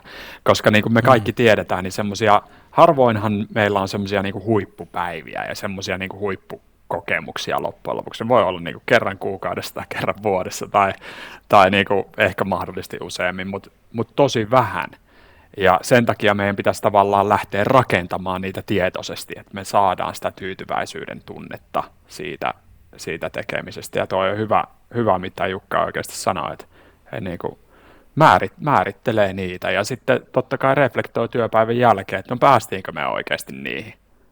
Oliko se hyvä, mm. hyvä päivä ja sitten katsoa ehkä välillä kriittisestikin, että ehkä mun pitää muuttaa pikkasen jo työn tekemisen tapoja, jos mä en, en pääse. Mm. Että se, se, että me lähdetään mittaamaan sitä työn tekemistä tunneilla, niin sillä ei mitään tekemistä oikeasti niin kuin tuottavuuden kanssa oikeasti. Kyllä me pystytään grindaamaan niin kuin 247 jonkun, jonkun aikaa, mutta ei välttämättä saada yhtään enemmän tuloksia aikaiseksi kuin se, että tehtäisiin neljä tuntia päivässä. No, tuossa on ehkä semmoinen kulma, mikä tulee mieleen, just kun itsekin puhunut riittävän hyvän määrittämisestä, niin joskus se voi määrittää tavallaan että mitä, mitä saa aikaiseksi tai millä laadulla. Mutta se voi olla myös aikaan sidottu, mutta se aika pitää sitoa ennakkoon, eikä sitten väsyneenä, kun työpäivä on vähän niin kuin jo periaatteessa takana, mutta rupeat väsyneenä, että no vielä tämä ja kyllä mä tämän saan ja minä grindaan tämän. Että se on tavallaan vähän niin kuin virkeällä mielellä määritetty aikaraja väsyneelle mielelle.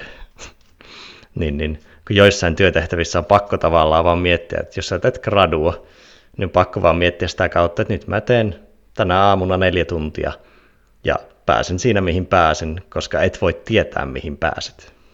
Joo, jossain vaiheessa pitää vaan todeta, että nyt on, nyt on niinku riittävän hyvä. Et kyllähän tuo niinku armollisuus on aika vaikea käsite aika monelle meistä, tai lähes kaikille varmasti, että et löytää semmoisen tason, tason, että on, jossain vaiheessa on tehnyt tarpeeksi sen asian eteen.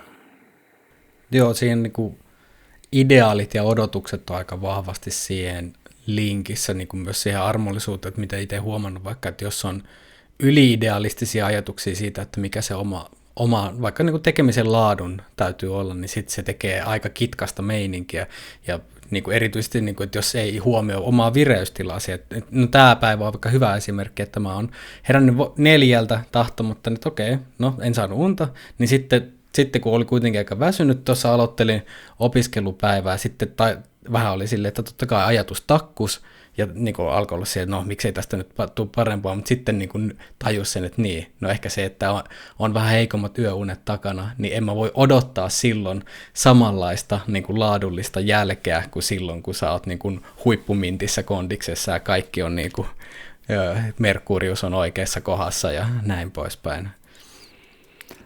Ja toi, toi mun mielestä niin kuin osoittaa huikeita kypsyyttä siinä niin kuin oman suorituskyvyn ää, tarkastelussa. Et, et silloin meidän pitää vähän niin kuin katsoa, että no missä tänään mennään, minkälainen fiilis on, mitä tänään, minkälaisia suorituksia oikeasti tänään voi, voi tehdä. Et jos, sä, jos sä tänään lähdet niin kuin pakottaa, pakottaa, niin kuin pusertamaan itsestäsi viimeisetkin mehut, niin et se kovin hyvissä on niin huomenna, etkä, etkä yli huomenna, etkä välttämättä senkään jälkeen. Et, et meidän pitää kuitenkin, totta kai työelämässä ja tietotyössä sprintit on hirmu hyviä.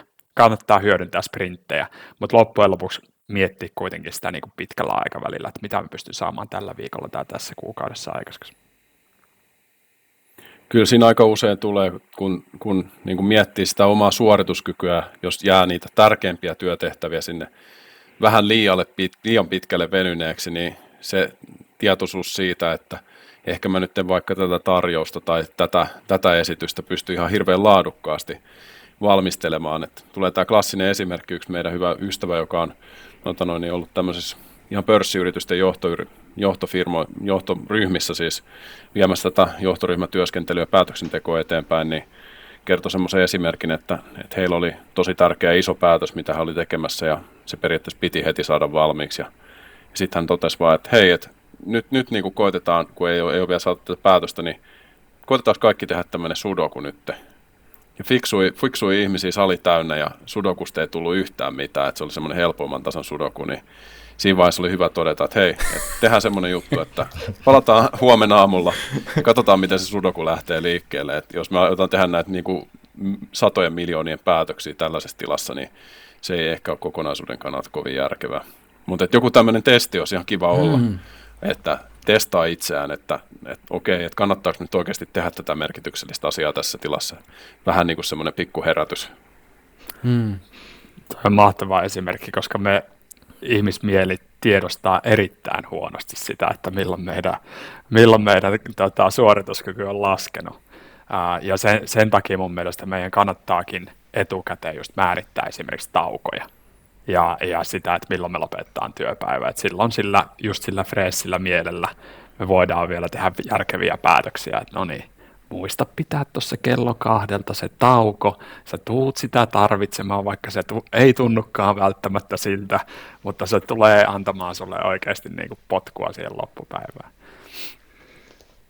Sehän tuossa onkin semmoinen tietotyön yksi isoimpia haasteita hyvinvoinnin kannalta tuntuu olevan se, että kun fyysisesti meillä on aika hyvä palautejärjestelmä, että jos ei enää oikeasti, niin kuin, että jos sä oot vetänyt vähän niin kuin fyysisesti yli, niin sä tiedät milloin sä et jaksa, mutta mentaalisesti sä vähän niin kuin järjellä itsellesi perustelet, että no vielä pystyy ja vielä, vielä pystyy päättelemään, ajattelemaan ja jotain ajatusta kulkee, mutta siinä ei ole semmoista samanlaista palauteluuppia, että sä et pysy niin hereillä ja se tapahtuu tavallaan noiden vähän niin kuin sprinttaamisen kanssa ja sitten myös semmoisella pitkällä juoksulla, että koko ajan mennään vähän liian kovaa ja sä pystyt mentaalisesti paahtamaan aika pitkiä aikoja, pikkasen, niin kuin sanotaan näin, että jos 10 000 metrin juoksun vauhti olisi kestävä tahti, mutta sä vedät semmoista 1500 viiden tonnin tahtia koko ajan. Ja sitten se kumuloituu paljon herkemmin kuin fyysiset haasteet. Kumuloituu nekin, mutta sä yleensä oot niistä paljon tietoisempi. Kyllä kroppa pakottaa, kun sä, saat fyysisessä kuormituksessa, niin se pakottaa sut pysähtyä. Sulle tulee se, niin kuin, että no niin, nyt, nyt sä et pysty niin kuin, juoksemaan enää. Mutta mut mieli ei. Et se, se on vasta sit ihan oikeasti, se, se, menee, niin kuin, se menee hirmu pitkälle. Ja monesti sinne, me ollaan Purniksesta jo puhuttu tänään, niin se, se on monesti se, se niin kuin, missä se tavallaan saattaa vasta olla se, jos sä huomaat, hetkinen, nyt mentiin kyllä pitkäksi. Niin ja se on ehkä niin kuin ihan silleen osaamiskysymys myös silleen, että meillä on pikkasen enemmän on voitu ehkä opettaa tunnistamaan sitä, että silloin kun sun kroppa kroppa ei enää oikein funkkaa, että, niin kuin, että, sä, että ollaan opittu huomaamaan, että ja se jää silleen, että, että jos, se, jos ei enää nouse se paino maasta tai jotain, niin sit se on aika selkeä merkki, mutta ehkä sitten tuommoinen sisäisen maailman ja mielen tarkkailu, niin se on ollut pienemmällä painotuksella. Et nyt totta kai sitten meditaatio, mindfulness, tämmöiset näin on tuonut myös sitäkin niin kuin enemmän näkyväksi, että niin kuin antanut siihen niin kuin käytän niin kuin työkaluja, että millä tavalla sä voit tehdä check-upia, että hei, mitäs, mitäs täällä niin kuin korvien välissä oikeastaan tapahtuu, missä mennään. Mä luulen, että yksi sellainen asia, mikä on kuitenkin hyvä, hyvä tiedostaa, että kaikki ihmiset ei ole kuitenkaan niitä A-tyypin suorittajia, jotka, jotka aina niin tekee helposti liikaa ja on armottomia itselleen, vaan jotkut ihmiset oikeasti tarvitsevat sitä pikku, eteenpäin. Ja ehkä niin kuin, mun mielestä yksi sellainen ihan hyvä mindset on tavoitteellisesti ainakin, että päättäisi niin työpäivän aina onnistumisen. Että mikä tahansa onnistuminen se olisi, niin jos saisi semmoisen pienen onnistumisen kokemuksen siihen työpäivän loppuun, semmoinen pieni dopamiini, dopamiinihitti ja semmoinen fiilis, että mä oon saanut jotain aikaiseksi tänään. Niin etenkin mun mielestä tärkeät semmoisille ihmisille, jotka ei, ei välttämättä niin kuin aina, että niillä on vaikea päästä siihen, siihen tavallaan flow ja vaikea, vaikea päästä semmoiseen niin kuin suorittamisen kiinni.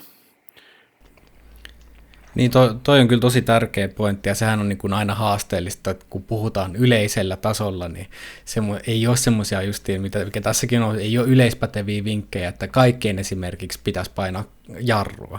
Vaikka se on, niin kuin, se on toki yleistä, mutta on paljon porukkaa just, että joille se kaasun painaminen olisi tosi hyvä. Että se, siinä onkin sitten vaan se, että millä tavalla niin kuin vaatii lopulta aika paljon itsetuntemusta, että sä voit niin kuin havaita, ja ehkä sitten jonkun toisen apu, että voit tietää ikään kuin, että missä kohdassa sitä spektri on, että onko siellä niin kuin kaasu vai jarrun niin kuin ääripäässä. Niin, ja löytää itselleen niitä oikeita keinoja, että miten pystyy pääsemään sinne kaasun puolelle ja miten pääsee jarrun puolelle. Mutta kyllä se varmasti semmoinen esimerkiksi just coachaus on joltain ammattivalmentajalta, niin siinä voisit saada niin kuin hyviä vinkkejä molempiin ja tietoisesti lähteä kehittämään niitä tapoja sinne, sinne missä niitä eniten tarvii. Mm.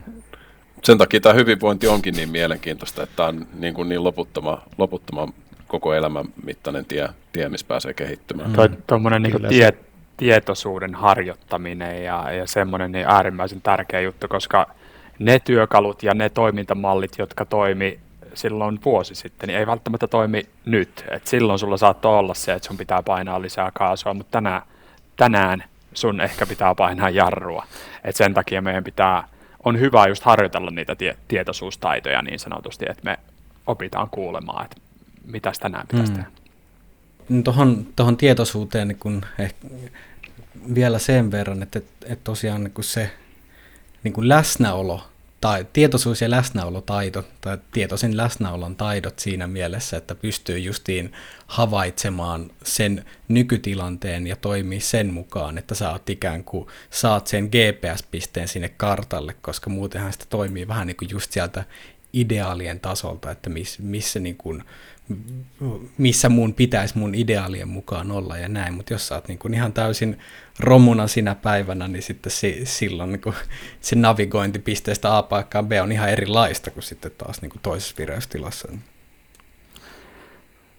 Ja tämmöisenä niin kuin sosiaalisen median aikakautena, kun me verrataan itseämme toisiin, niin ne on äärimmäisen tärkeitä taitoja, että, että, että kun me katsotaan sitä Instagram-feedia, että ei vitsi, kun noikin pahtaa noita siistejä juttuja, mutta mutta tota, sä et välttämättä ole siinä, siinä niinku tilassa tällä hetkellä, että sun kannattaisi vääntää samaa juttua. Että et sitten sit kannattaa tehdä mieluummin niitä juttuja omalla, omalla tavalla ja oman kapasiteetin mukaisesti. Joo, aika semmoinen karikatyyri esimerkki, että miettii, että no, et, oh, kyllä tämä elämän merkityksellisyys on aika tärkeä juttu, että olisi hienoa, jos mä saisin jotain merkityksellistä aikaa, ja mitäs toi Elon Musk tuolla, että voisinko vetää samantyyppistä meininkiä, että tässä näin keksitään nyt sitten, jos ei sähköautoja, niin laitetaan liikkeelle vaikka sitten, no sähkölentokoneet on menossa, mutta voisiko mä vaikka niitä työtää eteenpäin sitten noiden kuurakettien lisäksi?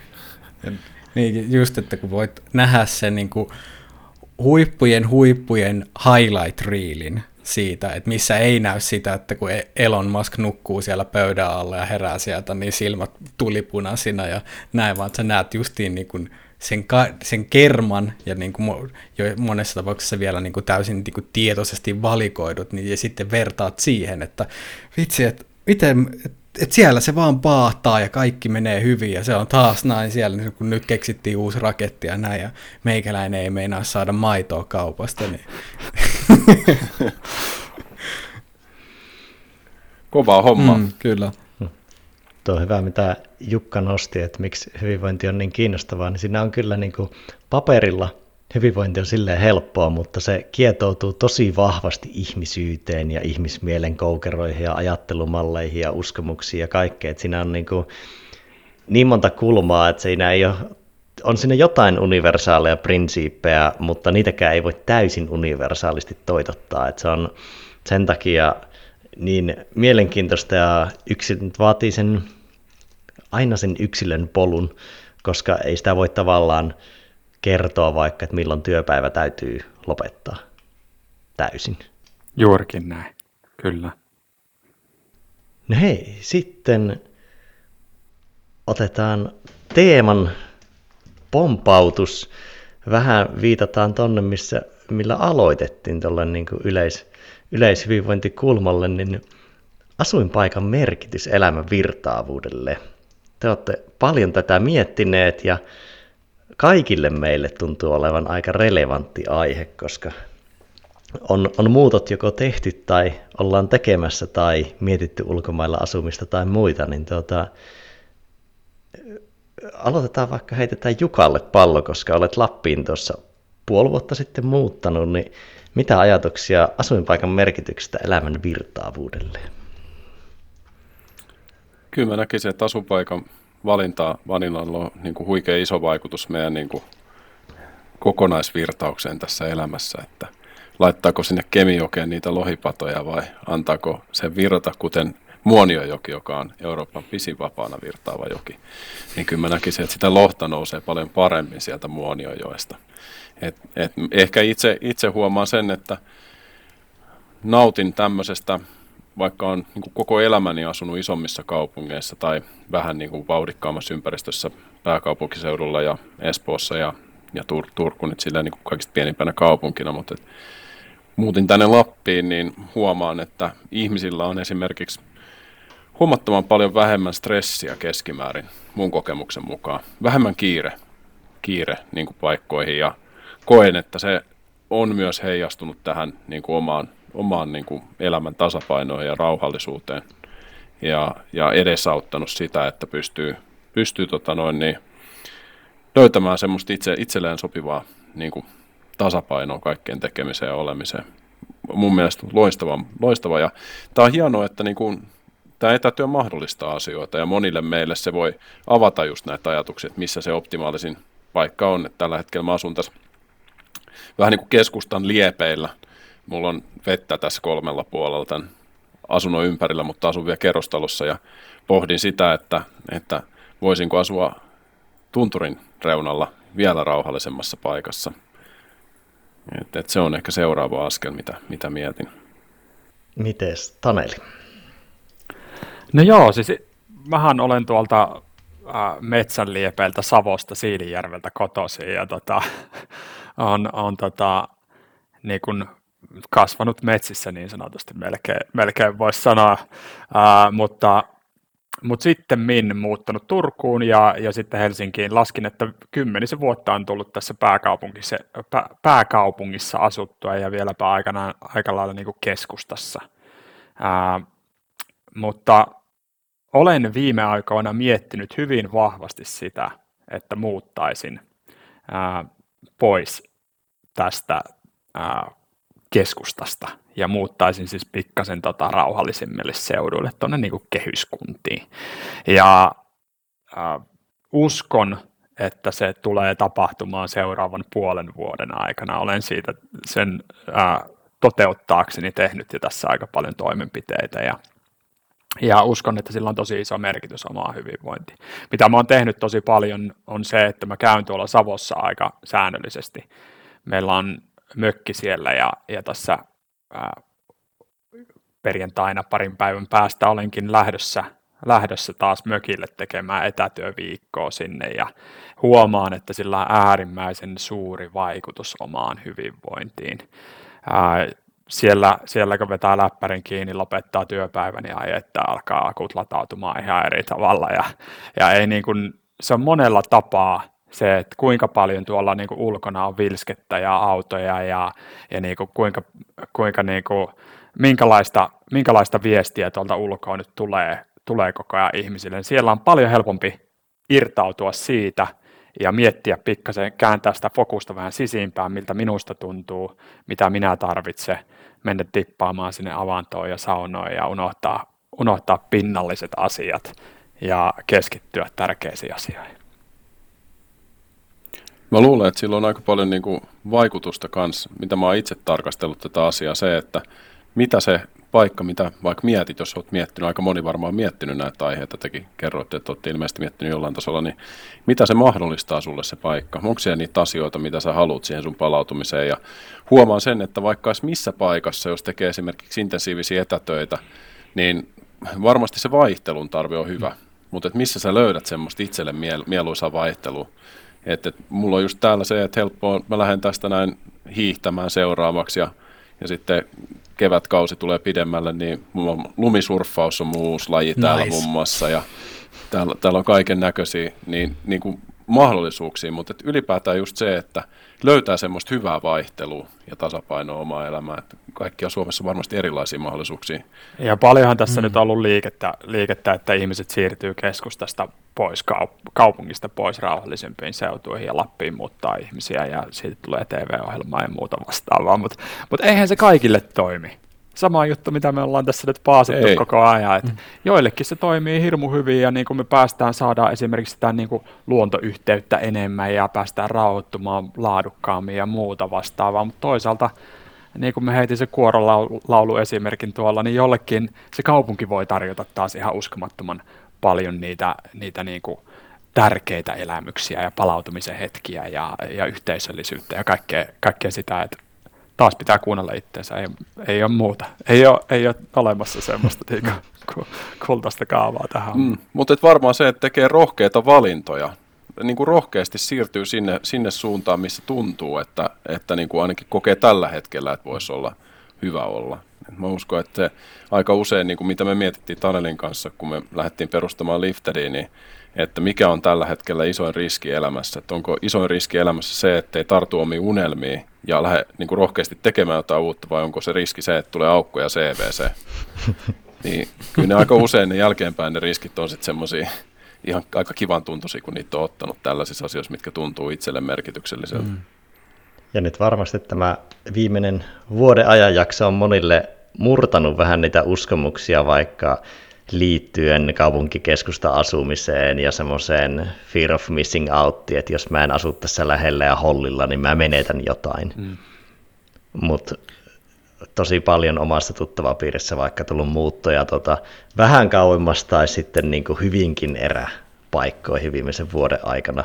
Ja on tavallaan irtaannuttu siitä, että tarvitseeko olla niin keskiössä tai keskustassa ja sitten kuinka paljon vaikka semmoinen, kun tavallaan asuinvalinta jossain määrin jonkinlainen kompromissi aina logistiikan palveluiden ja ihmisten suhteen, niin ehkä myös vähän ihmisille tullut se, että mistä sitä virtausta syntyy, että tuleeko sitä siitä helppoudesta, että kaikki on alakerrassa vai siitä, että se koko ympäristö on helppo ylipäätänsä, kuten vaikka niissä maalaispaikkakunnilla se meno on vähän rauhallisempaa eikä vedä sinua kireelle, niin siihen on tullut aika monilla uusia oivalluksia tässä. Kyllähän tämä niin kaupungit on syntyneet teollistumisen tota, niin kuin johdosta ja sitten loppujen lopuksi täytyy sanoa, että organisaatiot hyvin paljonhan sitä pitää pystyssä kaupunkeja. Se, kaupungit on pystyssä ää, bisneksen ää, vuoksi, voisi sanoa. Ei sitä ole välttämättä minkään niin kuin yksittäisen ihmisen hyvinvoinnin kannalta rakennettu. Et, et siinä mielessä niin kuin just tuommoisia rakenteitahan tässä murretaan ihan valtavasti ja, ja jokainen voi katsoa ehkä vähän vapaammin sitä, että et tota, mikä on mulle hyväksi. Et täytyy sanoa, että toivon vahvasti ja haluan rakentaa myöskin aktiivisesti semmoisia yrityskulttuureita, jossa mahdollistetaan se, että sä voit tehdä töitä muualta myöskin ja sä voit tehdä tavallaan semmoista hybridimallia, eikä siellä suosita ihmisiä, jotka tulee toimistolle joka päivä. Hmm. Mä, mä haluan kysyä, koska mulla on tämmöinen teoria, jonka olen muodostanut päässäni ja en, ei ole mitään takeita siitä, että onko siinä mitään pohjaa, mutta minusta vahvasti tuntuu tältä. Eli musta tuntuu, että kun viettää, ainakin omalla kohdalla, viettää poikkeuksellisen pitkiä aikoja kaupungissa, missä ei ole vahvaa luontokosketusta, niin mä koen, että mittasuhteet niin kuin monella tapaa hämärtyy, koska silloin kun mä tarkastelen vain ihmisen rakentamaa ja pystyy maksimissaan zoomaamaan muutamaan sataan metriin ehkä, niin se tuntuu, että se tekee ajattelu, niin kuin ajattelun mittasuhteet ja myös oman itsen mittasuhteet muuttuu kohtuuttoman isoksi, koska sitten esimerkiksi vaikka Lapin tuntureilla, kun näkee, tai, ja, tai sitten jos ajatellaan Lofotelle, katsoo ihan kunnon vuoria, niin siinä niin kuin se oman itsen merkitys ja ne ongelmat sun muut, niin tuntuu, että saa vähän erilaisia mittasuhteita. Mulla on tullut aika vahvasti semmoinen fiilis, että mitä enemmän käy siellä, tai kun käy siellä reunalla, niin sieltä on helpompi nähdä myös keskelle. Siinä tapa- tapauksessa tavallaan niin kuin voi löytää itsestään aika paljon, kun haastaa itseään siinä mielessä. Mm. Ja aika usein semmoinen vertauskuva on myös ollut, että kaupungissa on aika paljon semmoista saastetta ja sumu ei onneksi Suomessa. Suomessa on tosi hyvä ilmanlaatu, mutta valosaastetta siinä mielessä, että ei välttämättä näe esimerkiksi tähtitaivasta. Sitten kun menee luontoon ja näkee sen tähtitaivaan, niin voi miettiä, että tavallaan mä oon nyt tässä tämän auton etupenkillä, missä mä näen tämän tuulilasin, missä mä näen nämä tähdet ja näen tämän niin kuin maailmankaikkeuden monimuotoisuuden. Mutta sitten aika usein mä hengaan siellä takapenkillä, missä on vain ne sumuset ikkunat ja joku toinen on ratissa. Niin se on semmoinen kela, mitä on tullut mietittyä tuolla erämaassa. Mm. Ei voi olla mitään mu- tai muuta sanoa kuin, että Lauri, sun teoria on todennäköisesti ihan niin kuin korrekti ja, ja menee ihan täysin ju- just näin. Jos tuosta joku tutkimustulos tulee, niin se on varmasti hyväksyvä ja, ja niin kuin antaa, antaa vihreitä valoa. Mutta täytyy mittareita ehkä vähän viilata ja tutkimuksen tote- toteutustapaa, mutta sanotaan toisaalta, että se, että mitä niin kuin nykyään voi self-help-kirjoista sun muista lukea, että minkä näköiseen filterin läpi asiat menee, niin kyllä se on sitten, että jos mä oon saanut jo vähintään yhden henkilön hyväksynnän, niin eikö se ole silloin aika vakaalla pohjalla? Meitä on neljä tässä, että kyllä me voidaan niin. antaa ihan tieteellinen peruste tälle. No niin, no niin, tämä on hyvä. Tämä on sitten, tulee siihen seuraavaan kirjaan. Niin.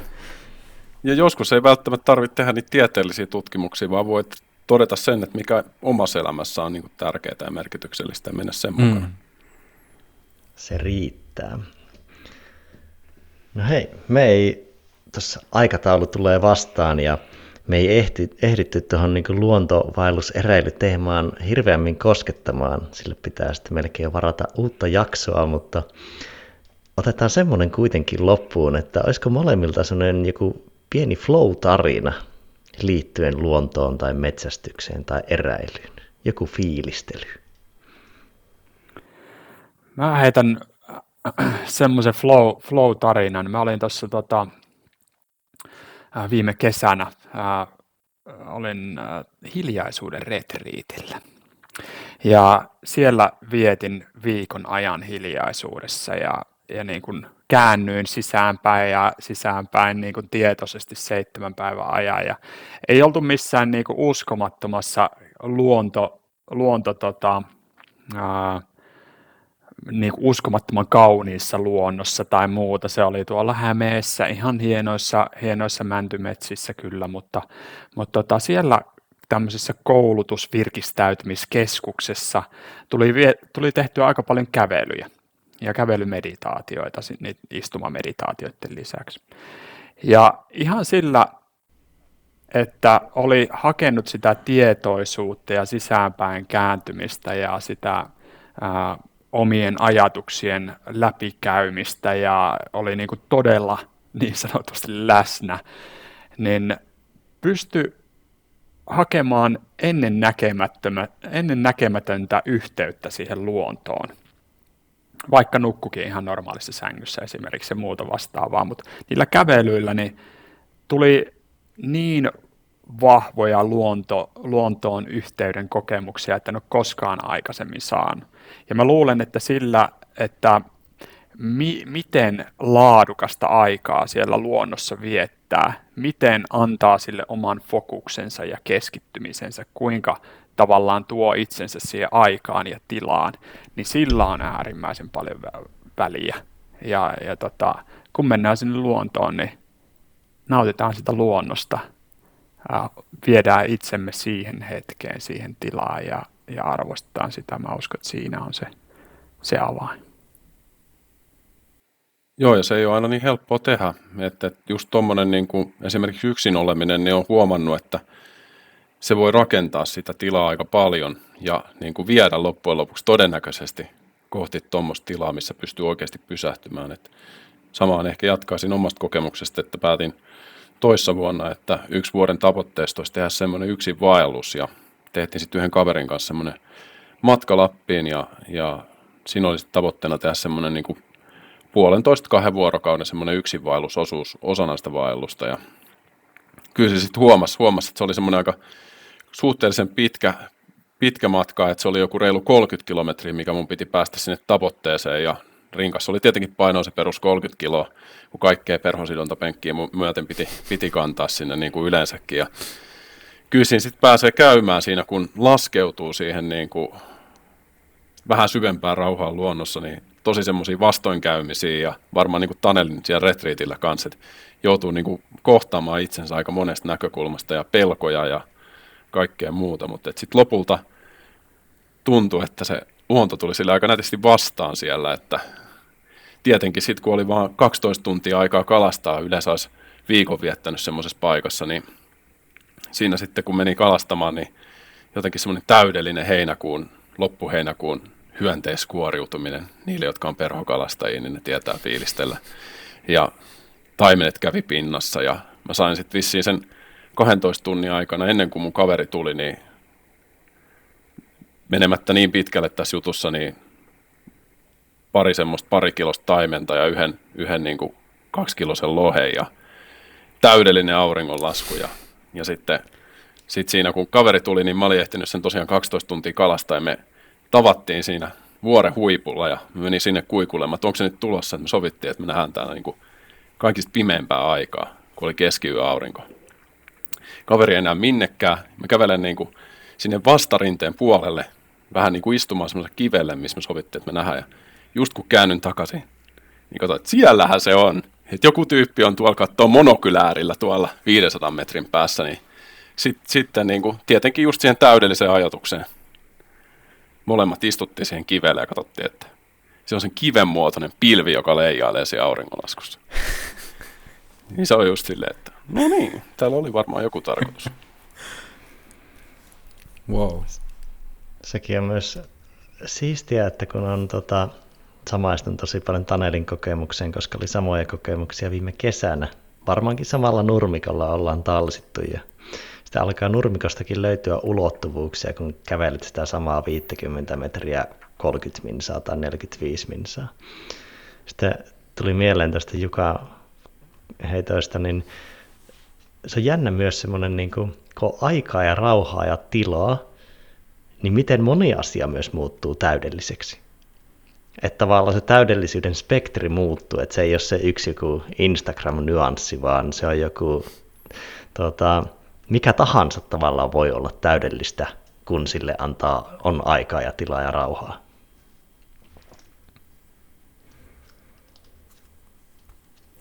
Siinä tilassa, kun voisi olla joka päivä, niin se olisi hienoa, että sitä kohti sitten rakennetaan. Hmm. Mä tykkään hir- elä, elämää flows. Kyllä. Mä tykkään hirveästi tuosta tota, on läsnäolosta ollaan puhuttu. John, John Kabatsin äh, heittää semmoisen, että, että kun puhutaan just näistä muodollisista harjoituksista ja näistä, kun haetaan noita huippukokemuksia ja tehdään meditaatioita ja muita, niin se on ikään kuin semmoista niin kuin oman instrumentin oman instrumentin virittämistä, jotta sä pystyt soittamaan sitä instrumenttia kauniisti sitten sen päivän ja elämän läpi. Että tavallaan mm. noista hetkistähän me pystytään ammentamaan ja oppimaan sitä, että mi- miten me voidaan tulla jokaiseen hetkeen ja nauttia sitä hetkestä ja niin kuin olla uteliaita kaikelle sille uniikille, mikä nyt tapahtuu tässä hetkessä. Ihan ja löytää sitä tossa... innostusta sieltä Jukan mainitsemalta marraskuiselta Fredrikin kadulta. Kyllä. Nyt alkaa tässä näin kello, kello tulla vastaan ja ollaan päästy raapaisemaan hyvinvoinnin pintaa siellä työn sektorilla ja yksityiselämän sektorilla ja myös todettu, että nämähän eivät ole mitenkään toisistaan erillisiä asioita. Ja näistä teemoistahan voisi jatkaa vaikka kuinka lavajasti ja syvästi, mutta kuten tässäkin ollaan nyt podcastin aikana todettu, niin että pitää mä sanoa, että nyt riittää, tämä riittää.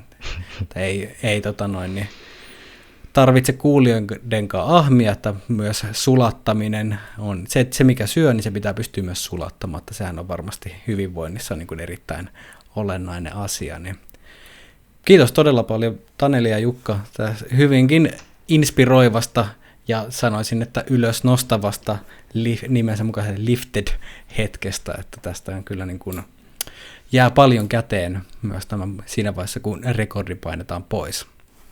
Joten suuret kiitokset, että lähditte messiin. Kiitos tosi paljon, äärimmäisen hieno, hieno keskustelu. Sain, sain itse tästä myöskin paljon. Erittäin mukava keskustella teidän kanssa, että tuntui, että päästiin vähän syvemmälle ja oli sopivia tangentteja ja todella mielellään voidaan jatkaa hyvinvointia ja luontoteemoista jatkossakin vielä. Ehdottomasti. Olkoon tämä siis tarinan ensimmäinen luku, mutta seuraavia lukuja on tulossa mahdollisesti jossain lähi- tai kaukotulevaisuudesta tai jossain siltä väliltä. Mutta kiitos sinulle arvon kuulija, kuka olet tähän asti meidän kanssa jolkotellut ja toivon sinulle syvästi erittäin virtaavaa ja ylösnousevaa päivän jatkoa. Näkemiin. Näkemiin.